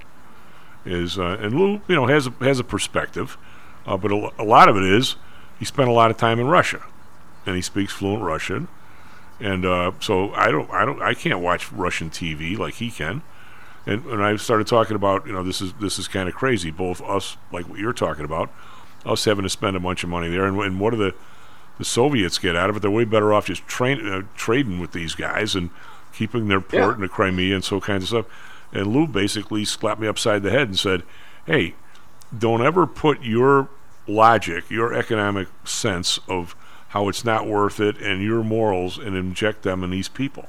Putin could care less what you think he ought oh, to he's do. An evil, he's an evil son of a bee, right? Yeah. He so is. He goes, don't don't think for a second that he cares about people, that he cares about trade, he cares about yeah. the, in his mind, this is Greater Russia, and he doesn't care what it takes to get it back, and he doesn't care about a Ukrainian death or a Russian death." So, so don't put your mentality into his. Yeah. You know, and I, I mean, it is, it, would it, Ukraine has never shown any lack of ability or desire to trade with Russia and give them grain at a fair price and oil at a fair price. Russia needs all that. Why do you want to fight with the guys? You, you're way better off trading with them. Yeah. I mean, that's the way you and I think, but that's obviously not the way he thinks. I mean, he's pulling. Well, I mean, honestly, honestly, Tom, if we would have just left Ukraine independent, not I don't, I don't floated this idea of them adding Ukraine to NATO, I, I, I don't think Russia would have invaded. But, but in the thing Ukraine. Of it, my point is, you don't know, and neither do I. And, and, and Lou's yeah. point is, since day one, Putin wants the U S S R back. Yeah. It's way more well, I mean, overriding. I mean, this Ukrainian conflict, though, is older than that. It goes back to like two thousand fourteen, oh, I, two thousand thirteen. It goes, goes back when American senators go over there and they topple a, a, a president who was friendly to the Russians, and they place in a president who is friendly to the West and NATO. Right? That was step one. Uh, we did that. We intervened. I don't. In I don't. I don't think. Nation. I'm not saying I agree with our actions there. I don't think at the end of the day we we can say we caused it. I mean, it's it, we could have. Oh, we ignited it. I, I okay. guarantee we ignited it. I mean, and we, that was, we, that was we, the first. Uh, yeah, we all, we always manage to be involved up to our eyeballs more than I would like us to. Okay, we. Oh yeah. We, it, take Saddam Hussein when he when he invaded Kuwait. Right, yeah. There's all kinds of documents that you can read if you want to, uh, that allege that whoever our, our our ambassador was to that area, I don't know if she was in wherever else she was, some lady. Um, I'm not saying she was a Dumbo or wherever, but the the allegations were that the people from Kuwait were were sneaking there on the border, where evidently there was a lot of oil, where were what do they call cross drilling into Iraqi territory yeah. to yeah. take the oil. And I somehow or another, she must have given the tacit approval. If that's what's happening, you know, feel free to you know to go to the border and, and knock these guys out. I don't think she ever told them to inv- invade the entire country, and by the way, rape and pillage as you went. I don't, I don't, I, I can't imagine her saying that. So yes, were were we somewhat, possibly, I don't, I won't say collusive, but somehow possibly at fault for not saying, "Don't do anything, you idiot," instead of saying, "Okay, look, if if they're, if they're messing with your border, go retake your border or something." We I, we must have said something like that. We, not meaning you or me, but somebody did. And the guy, and the guy, you know, I mean, I, like I said, I, I have no no desire to invade in Afghanistan. If if the people who were messing around with nine eleven were holed up there, do I mind a bomb landing on their head? No. Do you? Not at all. But but if but now all of a sudden, you know, we're going to take over the whole place and try and find out where the bad guys are. Boy, that was a that was a bleep show. Well, I know. I mean, I mean, you think about every one of our um, post World War Two overseas adventures. We get ourselves in Vietnam. We're we're worried about the, the Great Russian Threat, right? And the Great Russian Threat, the, the Great Soviet Threat. We kept being told that uh, Russia is just as powerful as we are. They're they're half our G D P, and we find out in the nineteen eighties that their G D P was at best five percent of ours, right? So there's there's great lie number one. So that that gets us into conflict in North Korea. That gets us conflict with uh, in Vietnam, um, and then then we we train Osama bin Laden, right? I mean, his his group were anti-Soviets and Afghanistan, so we're training this guy. We give him, yeah, we give him and, money. We give him money. Yeah, and, and then the Soviets fall apart in Afghanistan. I mean, that was that was one of the biggest steps of their failure. Was we, we haven't even got, to go to we got we got to go to break. We haven't even talked about Iraq and how that yeah. destabilized the whole area. For God's sake. Yeah. S- yep. S and P futures up fifteen. We got these numbers coming in here. Uh, November C P I, and it must be good because S and Ps are up fourteen. NASDAQ futures are up sixty-five. We'll be right back. How much confidence do you have that your investments will make you wealthy? Do you truly know the odds? Welcome to Luckbox, the control freak's guide to life, money, and probability. Luckbox shows you how to factor in the likelihood of success before you commit to an investment or any other life decision. Your brain is smarter than your gut, and that's why you owe it to yourself to read Luckbox. We've made it easy because Luckbox is free for one year at luckbox magazine dot com slash jocks. Each new issue dives deep into the current investing climate, separates the signal from the noise with timely, actionable trading ideas, and equips you with savvy investing tactics you don't already know, all while exploring how to live your best life through music, spirits, food, sports, travel, fitness, and a whole lot more. Luckbox is the essential magazine for proactive investors who are hell-bent on controlling their financial futures. It's for overachievers and alpha types who don't buy into Wall Street's investment gurus. It's for mavericks who believe in life, luxury, and the pursuit of happiness. It's for you! Smart investors don't bet on possibilities, they play the probabilities. Luckbox is seven dollars and ninety-nine cents on newsstands, but you can subscribe for ten free digital issues at luckbox magazine dot com slash jocks. Don't rely on luck. Get Luckbox at luckbox magazine dot com slash jocks.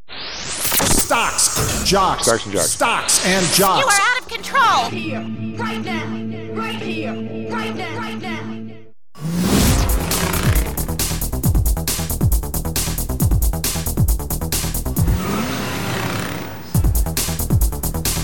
Well, these numbers are flying around. If C P I came in at zero point one percent versus unchanged, so it's got the S and P futures up sixteen. Everything's okay. There is no inflation. We just told you so. NASDAQ futures up eighty-two. Why don't you give us traffic, weather, sports, because all the rest of the world is just catching up here. Greg, are you there? Just catching up, seven thirty-two a.m. Um, let's see. We've got Chicago thirty-two degrees right now. thirty-nine, mostly sunny today. Phoenix fifty-two now and seventy-one today with mostly cloudy. Traffic uh, is a breeze. Inbound Kennedy from Montrose sixteen minutes. Inbound Edens from Lake Cook twenty-nine minutes. Same with uh, Ike from Wolf is twenty-nine minutes. And the Ryan from ninety-fifth to the interchange is twenty-one. And inbound Stevenson two ninety-four to the Ryan is thirty minutes. N C double A men. The A P Top twenty-five came out with Arizona on top, that they were number one, Illinois number sixteen, and Northwestern at twenty-five. N B A Bulls lose in overtime. That was against the Bucks, one twenty-nine to one thirty-three. N F L, we had two close games on Monday night. The Titans beat the Dolphins in Miami, twenty-eight twenty-seven, and the Packers lose at the Giants, twenty-two twenty-four. That's all I got, Chief. We got the uh, C P I ex food and energy is a positive zero point three. The big the big mover down here is we've got gasoline uh, down like six percent. That's probably the biggest uh, mover on the page. Um, that's that's really what's causing the, the number to be zero point one. Everything else is up a little bit. But energy's down, uh, it's down five point four in the year, uh, down three point four in the month. So, I mean, it's that's kind of a lot. So that's that's carrying the thing here. Um, the rest of the stuff, like I said, is, is up some. So, Hal, what do you think of these numbers, bud? Well, if you look at employer-sponsored health insurance premiums, they rose from um, seven thousand one hundred eleven dollars in two thousand twenty-two to eight thousand four hundred thirty-five dollars in two thousand twenty-three. But if you look at the C P I, uh, their their page, they're touting a, a, a zero point eight percent decline since October twenty twenty-two in average medical care. Uh, thirty percent on the year, health insurance down. What I'm seeing on the on the C P I's web uh, on the B L S's webpage is that C P I W U S city average, or sorry, yeah, average medical care is down uh, zero point eight percent since October twenty twenty-two. Um, I have a of a guy. This is uh, well, a friend of mine uh, that his uh, he finally um, is engineering one of the buildings downtown. He finally had. Got some health insurance, and I, th- I think he's got the the building pays half or something. Hell, he's got this horse bleep policy, and uh, I think he has, you know, he has a, a medical issue. I think it's I think it's a, like a slight hernia or something. And uh, so he asked me yesterday, and I, I you know I got to help him out. I mean, I got to dig through my brother my brother and me, because Dan knows more about insurance than I do, but one of us will help him out. And it, the the price for him to go to like Northwestern or someplace, they want ten grand for the surgery, because it's going to be like, you know, an hour uh, scope, and uh, and he has to pay five grand of it. Or there are places around, surgical centers, that will do it totally for fourteen hundred bucks, hmm. but with, with no insurance involved. You just got to pay him. Uh, what the bleep over? What what is, what is, do you think for a second that the Blue Cross? Do you think they're so sleazy that they're not paying anything, that he's paying all of it, the five thousand?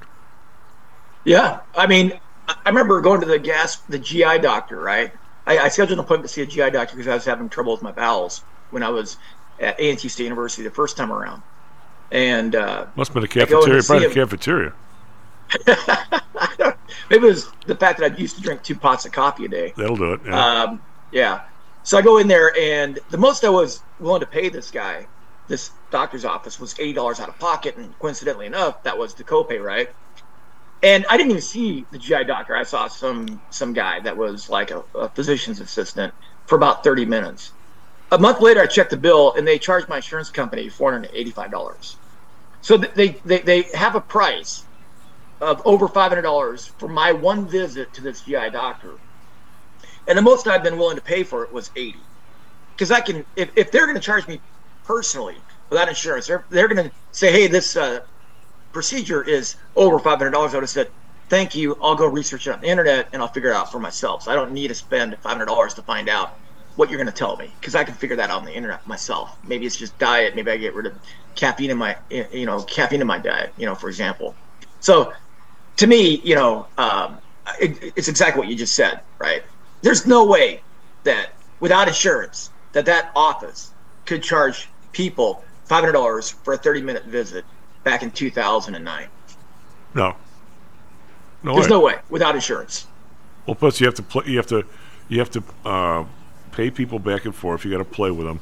I don't. I think this whole concept of, you know, this insurance, I mean, I, versus.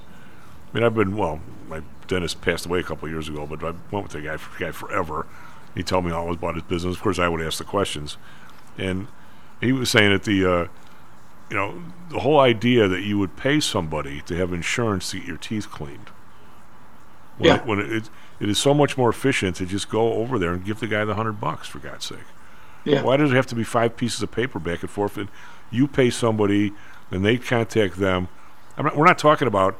You know, if, if if you're in an accident and you need eight teeth replaced, you know, we're talking about a cle- why why do you need insurance for a cleaning, for God's sake? It's much cheaper yeah. for all around to just pay the guy or lady, right? Yeah, and then, you know, of course, you know, in order to clean people's teeth, you have to have a state license, right?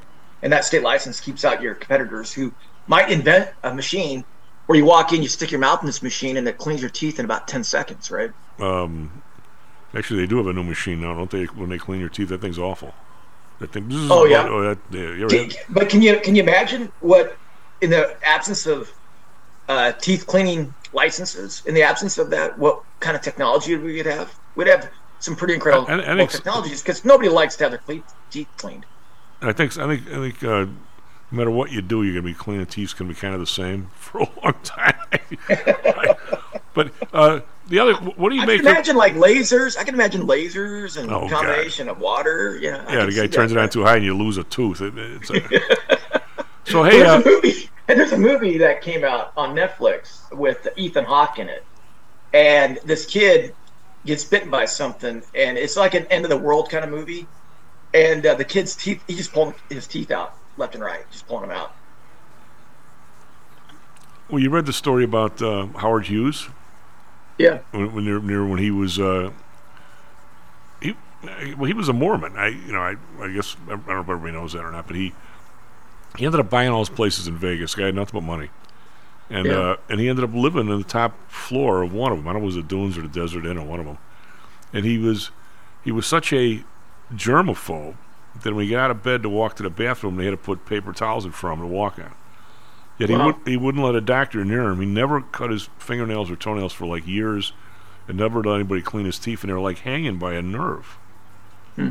And yet he was a, he, he didn't care if he fell apart, but he was a germaphobe. I mean, what a I don't know what the psychology was going on there, but uh, hey, you know, I just hey, uh, w- what do you make of two things? Um, we, we talked a little earlier about what, what's going on with the the you know the portals and the and the football stuff in these bowl games. But I want to kind of oh, yeah. push that off a little. And what do you make of the, you know the Fed? I was just talking to Kenny. I mean, I, now I'm convinced all they're doing is lying to people with these numbers. I don't even look at them, you know. And uh, well, I look at them because that's what they're telling other people. But uh, I, I cannot go back. I mean, that guy, I sent it to you. Uh, Summers, I mean, he, not Summers, uh, Stockman, he uh, did that article, and I just, I was stunned by how good, the, you know, some of the uh, stuff was in there. I still can't believe that the median, um, I mean, we've talked about median salaries forever, uh, Carl, Carl, Hal. And uh, in, in the, the forty thousand dollars number, I think, is a good one. Why did it, why did I never think of asking what the median was for the people under forty? I would. What would you guess that number to be? I'm I'm, I'm so pissed at myself. I would have guessed that there are an awful lot of people ganged up in the high twenties, and I would have guessed, you know, twenty-seven, twenty-eight. I was stunned when the number's like seventeen. It's it's less than half. Hmm. Would you Would you have guessed that? No, I think I, I think I. Uh, yeah, if you look at the skew. If you look at the, the, the kind of like the distribution of single earnings in the United States or wages, it is skewed to the high end.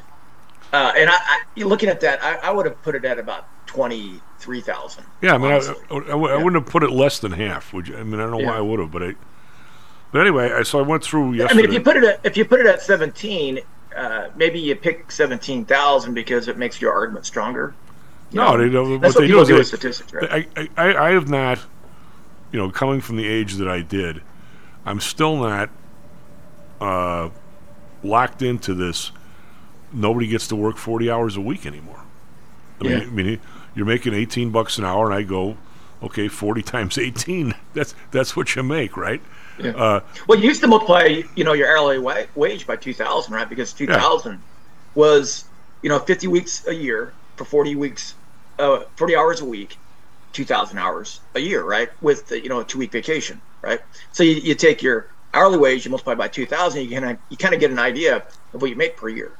Well, you can't really do that anymore because these firms, they don't want to work anybody over thirty five. I mean, like when I worked at Sears, we were scheduled for thirty five hours a week. Well, why? Well, if we had to stay an extra hour um, each day because it, it kind of got busy at shift change, then we would clock in at forty hours, right? So it was a way that Sears prevent, uh, uh, prevented itself from having to pay an overtime wage, right? Well, today you have to you have to make sure your employees are working under thirty-two hours if you want to avoid. Yeah, thir- to give thirty, them, thirty-two uh, is the yeah thirty-two is the health insurance piece. Yeah, yeah. So now you got people working, uh, and I don't. Why would they pick thirty-two hours? I mean, was thirty-two hours picked because uh, they want? I mean, the the goal. Really is to uh, reduce the work week by one day, so there's less commuting because driving a car is harmful to the environment. I, I'm, I'm, I'm wondering if it had to do with the girls on the corner when they when they raised uh, the minimum wage. in Chicago, the girls that brought a coffee at the Dunkin' Donuts. Well, they raised the price of coffee because the minimum wage went up, yet they yeah. cut all the girls from eight hours to seven. So maybe yeah. maybe it was you just can't be so sneaky as to cut an hour a day because you were still over to thirty-two. Mm, yeah. They, you know, that could have so that, yeah. that could have been the mindset. I mean, you know, it's as good a stab as any, I guess. But I mean, I, I just don't understand why they just picked thirty-two. I mean, I mean, it's kind of like picking eighty-three as the base year of the C P I. Why eighty-three, right? Why not eighty-four, right? Well, yeah. I always wondered that, right? Well, it's got to be something. Why not? Uh, well, well, I mean, it, same thing goes in trading. I mean, yeah. I mean, the, I remember the uh, night in August of uh, was it August of eighty-two. All of a sudden, the market started shooting up in one day. Why could it have been the day before, the day after? I mean, it was, when it was sitting there, I mean, why did the crash at twenty-nine happen on Black Monday? Why didn't it happen the Friday before? I mean, yeah. you know, I mean, stuff somehow or another, it just doesn't. But yeah. uh, well, I mean, I think in regard to the the market moves, I mean, unusual events happen all the time. But when government sets the maximum hours, the threshold to which an employer has to provide health insurance to thirty-two, I, you know, that's that's some that's some human, you know, making that decision. And I always wonder why thirty-two, why not forty, why not thirty, right? I, I, thirty-two just seems like an odd number to to you know, well, pick out of a hat. Why is a touchdown six points and not seven or five? I mean, yeah, it's got to yeah. be something. Yeah.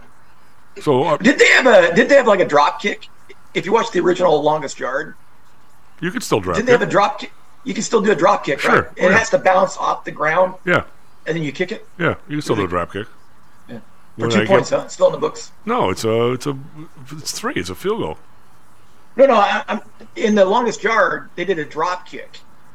Yeah, it wasn't you... a. It was like it wasn't a, a field goal. Yeah, if you if you if you drop kick it through the goal post, it's it's three points. Okay, I thought in the Longest Yard with uh, Burt Reynolds, it was a two-pointer. Well, no, it's a it's, it could be either your point after touchdown or it could be a field goal. Yeah.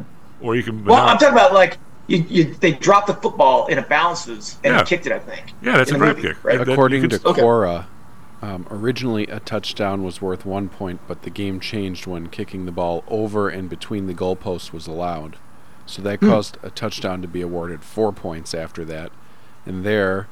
They enabled other scoring methods like the safety and the extra point. Um, let's see. And then I, it doesn't say how long, but eventually it evolved to six points, three points, two points. And then the extra point is one point. Isn't it true that football originated in Canada? I guess I can look for you. I think it, I think it did. All right, Hal. Uh, isn't the long? Isn't the longest rivalry Leahy and Leighton or something? Well, if you if you were to axe... Who's who's got the most uh, national championships? I think most people right now would say Alabama. Uh, they're pretty close. They are Southern Cal's, but actually, I think it's Yale. It has like fifty of them, or not fifty, but they got a bowl of. They won like every year in the eighteen hundreds. It says yeah. on wow. Wikipedia. It says the origin of professional football can be traced back to eighteen ninety-two. Um. With a contract to play in a game for the Allegheny Athletic Association against the Pittsburgh Athletic Club. Hmm. This league changed its name to the National Football League two years later, and eventually became. How many? There's, here's a here's a uh, here's a trivia question. Now, the original group that got together in the whatever the guy's Hupmobile showroom in Canton, Ohio, to form the N F L. How many? How many of those teams are still around? Uh, probably five. I don't think there's very many. I think it's two. It's two, the, wow. It's the Bears and the Cardinals. The Green Bay, Green Bay was five months later or something. It was interesting history. I mean, I would have thought it was five two. I would have I would have guessed that Pittsburgh and all those teams were all original, but evidently they're not. Yeah. Huh. I mean, it was the a, rule change instituted by Walter Camp, a Yale University athlete and coach. Um, is considered the father of American football because of the introduction of the line of scrimmage, down and distance rules, and the legalization of forward pass and blocking. Okay. That's interesting. All right, so uh, what do you make of this? What do you, what do you, what are you and your students talking about this amazing economic experiment in going on in college football and basketball and college sports right now? It's talking about a whole new world of economics opening up, Hal. Is it Do you find it as fascinating yeah. as me? Oh, I do, because, uh, you know, thirty years ago, players had, I mean, players were, you know, that were recruited by a school were kind of locked in. They couldn't go anywhere. The coach could go anywhere, but they couldn't make any money. They're contributing to the, the health, the, the economic health of the university. I think uh, at one point, Patrick Ewing was worth, to the Georgetown uh, University, he was worth like, I don't know, thirty-four million dollars back in the nineteen eighties. Uh, he, that's how much, that, that's what his marginal revenue product was, right? Without Patrick Ewing on the basketball team, that, that one guy on the basketball team, Georgetown University athletics would have been down like, you know, thirty-five million dollars. I, and I don't remember the exact number, right? But what did what did he get compensated for? He got compensated for what? Uh, what was his compensation? You know, room and board. Well, he got tuition and, and yeah. tuition, right? Yeah. yeah. Or I, yeah. I bet he got. But that's more. Not, I'll bet he got yeah, more, but that, still. That, yeah. Oh yeah, he got more slipped underneath, uh, you know, back alleys, right? I mean, we all. We, I mean, college football. This this is really interesting here because we think the realignment of college football is destroying traditions. But the funny thing is, when I when I looked into the history of the Pac twelve, they didn't start using the word Pac until the nineteen sixties. Before that, it was like A A W U, and before that, it was the P C C. And Washington State was not in in the original uh, P C C. They got invited about the same time Montana and Idaho were invited, and then Montana and Idaho were disinvited. Washington State was out. Then they were in, and then they were almost out in the nineteen nineties, and now only Oregon State and Washington State remain in the Pac twelve, right? So the, the, what we know of the Pac twelve, the tradition in college football is churn. It is upheaval. It is realignment. That is tradition of, of college football. We think that the Pac twelve has been around for one hundred plus years. It hasn't. It wasn't even called Pac. It was called the Big Five or the Big Four first. In the nineteen fifties and sixties, it was called the Big Four. Then it was called the Big Five, and then it was called the Pac eight. So I was really shocked to find that out, right? Well, the and the uh, they, economics of it, there really wasn't before. I mean, the Irish, you know, always made some money at it, but if there's a little bar, and I don't know if they, they took them down, but when they when Leahy was there and they were winning in, you know, forty-eight, forty-nine, fifty, those yeah. those years, they've only played eight or nine games. Yeah, you know, exactly. So I mean, so you fill up the stadium four times, and who knows what the ticket prices were. I there was no T V; they might have been on radio. I mean, there, there really was no. They went, didn't go to any bowl games. You know, it was a, it was a bit was a big deal for people who liked, you know, your school to go out and play against another school. I mean, to go play and, Army and, or Navy. And Notre Dame's Notre Dame's appeal nationwide was through the Catholic connection, right? Uh, no, they they did some uh, unusual things. They. In the twenties, I think it was during the twenties, they decided to go play Southern Cal and actually get mm-hmm. on the train and go out to Southern Cal, you know, two and a half days to get there and two and a half days to get back. The first time they went to play Army, they didn't have, the school didn't have any money, enough money to buy everybody chow on the road, so they packed up a whole bunch of bags of sandwiches from the, from the, uh, the, the, the whatever, from the dining hall. You know, yeah. So, so they went out and, and played Army, which was my, you know, Catholic small school in godforsaken South Bend. They actually went out, and I don't know if they won or lost, but they gave a good accounting of themselves. They decided they wanted to be a, a, a worldwide university when they didn't have a pot to piss in, basically. Yeah. And that was yeah. always the goal. So they they they became countrywide before they had the dough, before they had, you know, the, when you had to get on a regular train. I mean, it was no, you didn't fly anywhere or anything. I mean, the hey, Tom, I got a question for you. You might know this, but why the name Fighting Irish? Does um, anybody know, out there know the, the origins it, of the Fighting Irish name? Well, it's, it's got to be because most of the guys are from the South Side, from Chicago. Well, because well, it's actually, pandemic, but it's actually a French school. It's a, it's the yeah. University of Notre Dame du Lac. It's a it's a French order yeah. of priests. Yeah. Well, when I, during the pandemic, I read this. I read about this. Apparently, uh, the K K K was going to do a march in South Bend or something. And the uh, Catholics, uh, I think they're mostly Irish at the time. I don't know, but I, apparently they brawled in the street with the the K K K, and that's well, where that good good name for them. Fighting Irish comes from. Well, good yeah. for them. Yeah. Well, then the, and I tweeted that day. I tweeted that day on my old Twitter account that I'd be an Irish fan for the rest of my life. Well, the the, the old joke was when Father Soren showed up and and camped on the, the two little lakes there that are kind of pretty. It's a really nice area. Oh, uh, it is. Uh, Notre Dame's a really pretty campus. Yeah. He said, we'll, we'll, we'll leave when the weather gets better. And he's still there. I tell you what, though, because the thing is all sand, it can rain for two or three days, and an hour later you'd swear it never rained. It's really? All, it's all sand. I mean, it's... it's maybe that maybe that has something to do with their early success, because when it rains, man, those fields get really sloppy and muddy, and and uh, and only the, the biggest, strongest, fast... The biggest teams win in that kind of... Uh, that muck, right? Well, yeah, but they they had... I mean, when Leahy was in the uh, Army, all he did was recruit when he was in the Army. I mean, yeah. when, they, when he, his teams, when they came back in forty, I think they had I think they had two Heisman Trophy winners on the same team. Wow. Because one one joined the Army and came back. I mean, it was, you know, they... I mean, Leahy had, had great players, but they got everybody from the Chicago Catholic League. I mean, I mean Johnny Latner, all those guys are from Chicago. George Connor, Rudy Rudiger. Yeah, yeah I mean they they. I, I mean, I, I, mean I, used to, I used to know those dudes. I mean, some of them, because we, when I was young, I was on the board of Notre Dame Club of Chicago, and after the thing, we'd go out drinking with uh, Ziggy Zarobsky, and was a, a guard. I'm sitting there, he was a huge man. I'm going, this guy in nineteen forty-eight, he had to be two sixty then. Hey, hey, I, you mentioned that uh, Hugh Hefner was Mormon. No, you know uh, no, not Hugh Hefner. Rudiger? Uh, what's his name? The guy. Uh, oh no, not Hugh Hefner. Um, yeah, uh, Hugh uh, Hughes. Yeah, Howard Hughes. Hughes. Yeah, Howard Hughes. Yeah, you mentioned that, right? Yeah. Did you know that Rudy Rudiger now lives in Utah and he's a Mormon? Wow. Well, there you go. Maybe he wants twelve wives. I don't think they get to do that anymore, do they?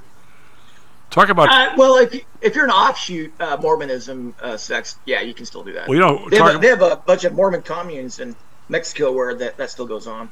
Well, that was uh, that was that was probably one of the most pragmatic decisions.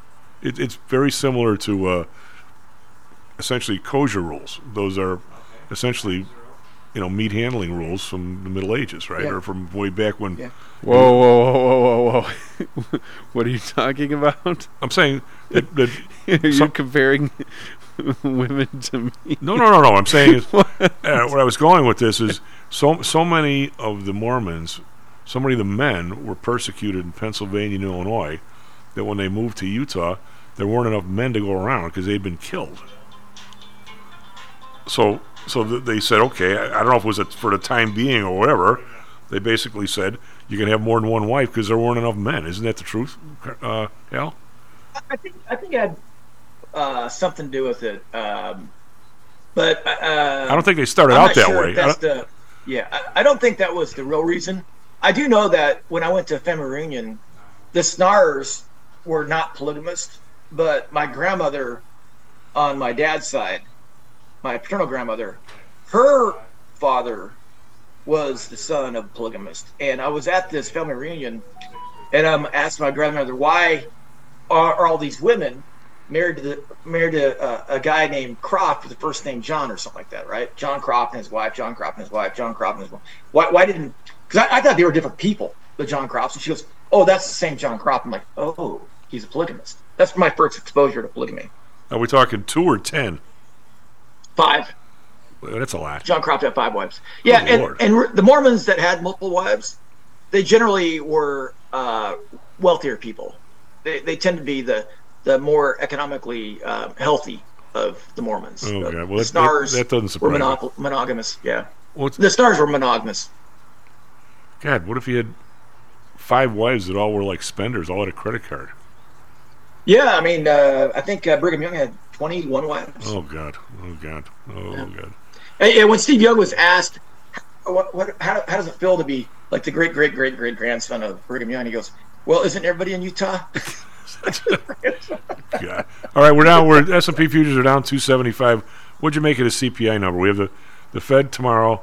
What are they going to say? Are they going? Are they well, gonna... we were talking. We've been talking about this, right? The medical component of the C P I. Is there any way that that's down year over year? No, I, I don't believe that. Well, you and know, if it's not we, down, we, went over, we went over that with, with the yeah. the real Carl earlier. They are now imputing profits in the insurance industry yeah. as as part of, of that line. Not how much you would think this would be the easiest thing in the world. Call up, yeah. pick a pick a firm, General Motors, Merrill Lynch, P T I, notice how I snuck us in there at that same size, and say, okay, yeah. ask my brother Dan, all right, how much have you paid for insurance every month for the last twenty-five? This is not hard to, to figure. No. And I don't. I can't imagine no, one year no, it's ever been no down. Way. There's no med- There's no way that medical is down. The, the only way it's, the only way it could be no down way. for us is if all of a sudden we had a no deductible and all of a sudden everybody's got a thousand dollar deductible. We might have had a drop yeah. that year, but still, total cost yeah. is not is not down. How no. could it be? So, I mean, sure, it's a great number to put out there and promote this idea that the inflation is over. But you look at house prices. You look at the median or the average mortgage payment that people are paying, it, it hit a record all-time high at, what, twenty-three hundred dollars, yeah. twenty-six hundred dollars a month, right? So you can't tell me the inflation's over. Uh, I think there, actually, there's actually no way. There's that. There's no way that that that. Well, that let's uh, numbers. let's let's give ourselves an assignment for next week. I think that the uh, let, let's you can opine and ask, ask you know some of your smarter students. When I was in grad school, the monetary theory guys. Six to nine to twelve months is how long it took a shift in monetary policy, adding reserves or pulling them out, to work its way through the system to have an effect on the economy, the price level, and blah, blah, blah. I think the more you put in or the more you take out, the longer that goes. And they did forty percent in virtually, what, eighteen months? I think yeah. it's still working its way through to a certain extent. Oh, it is. And, and, it's, and the reason why the, the time period is longer is because the Fed has built a dam, and behind that dam is all the unemployed reserves it yeah. has created that haven't leaked out yet. And when that when that that reserves unemployed reserves gets too high, they have to lift the dam up, and that's the interest on reserves rate. Well, plus some so of the money that holding was back the inflation. But now the money. Last question, because we're running over here. If if Biden or Trump or whoever it is puts out an infrastructure plan or whatever the plan is, for a trillion five, you don't really write the checks on that for the next. I mean, you, you, you're not going to have the road done the next month, so that money, no, no, that no. money is just kind of a lot of that money is just starting to come out, right? Yeah, yeah. Now, well, but it's Obama but, but it's not counted in the de- not counted to the deficit or, or yeah. not, to the budget until you actually spend it, right? Yeah. Well, Obama joked that uh, in North Carolina in Raleigh back after the um, American Recovery Act was passed, he joked that. I guess shovel-ready jobs weren't shovel-ready because the money hadn't been spent as fast as he wanted to. It might right? be a shovel-ready plan, but he didn't even order the steel yet. Yep. But, you know, oh, that's why Obama was so... so uh, I'll go back to my quick note here. That's why he was so popular with the uh, with the wealthy. When he was in office, the money money supply went up eight point eight percent a year on an economy that didn't really yeah. have any problems. I mean, and he, yeah. he just drove people asset prices to the moon. I'll take care of yourself, buddy. Uh, your your team won last night, the Giants, eh? Yeah, I guess I I, I was helping my son with uh, homework. God, there you go. So. That's a that's a worthy goal. S and P futures down four yep. days. S and P futures up five right now. We're doing nothing, waiting for the Fed announcement tomorrow. Did you happen to catch the professional football contest on television last night? No, I didn't. Oh, it was most exhilarating. The Giants of New York took on the Packers of Green Bay. And in the end, the Giants triumphed by kicking an oblong ball made of pigskin to a big H. It was a most ripping victory. Son, I'm just going to tell you this one time. Yes, sir. You want to keep working here. Stay off the drugs. Stocks and Jocks is brought to you by P T I Securities and Futures. Go to P T I securities dot com. P T I ProDirect. Trade for as low as a penny per share and a dollar per option contract. Learn more at P T I ProDirect dot com. Nadex. Offering an intuitive way to trade the financial markets. Visit Nadex dot com. HomeSource Realty. Call Audrey Johnson at seven oh eight, three four nine, three four five six. Hamzy Analytics. Listen to Fari Hamzy every other Thursday and visit Hamzy Analytics dot com. ChiroMed. Back or neck pain? Schedule a complimentary consultation by calling seven oh eight, four oh three, two seven two seven. Dax Research. Tune in for David Andelman's technical analysis on Mondays and Thursdays and call one eight hundred, eight two one, four nine six eight.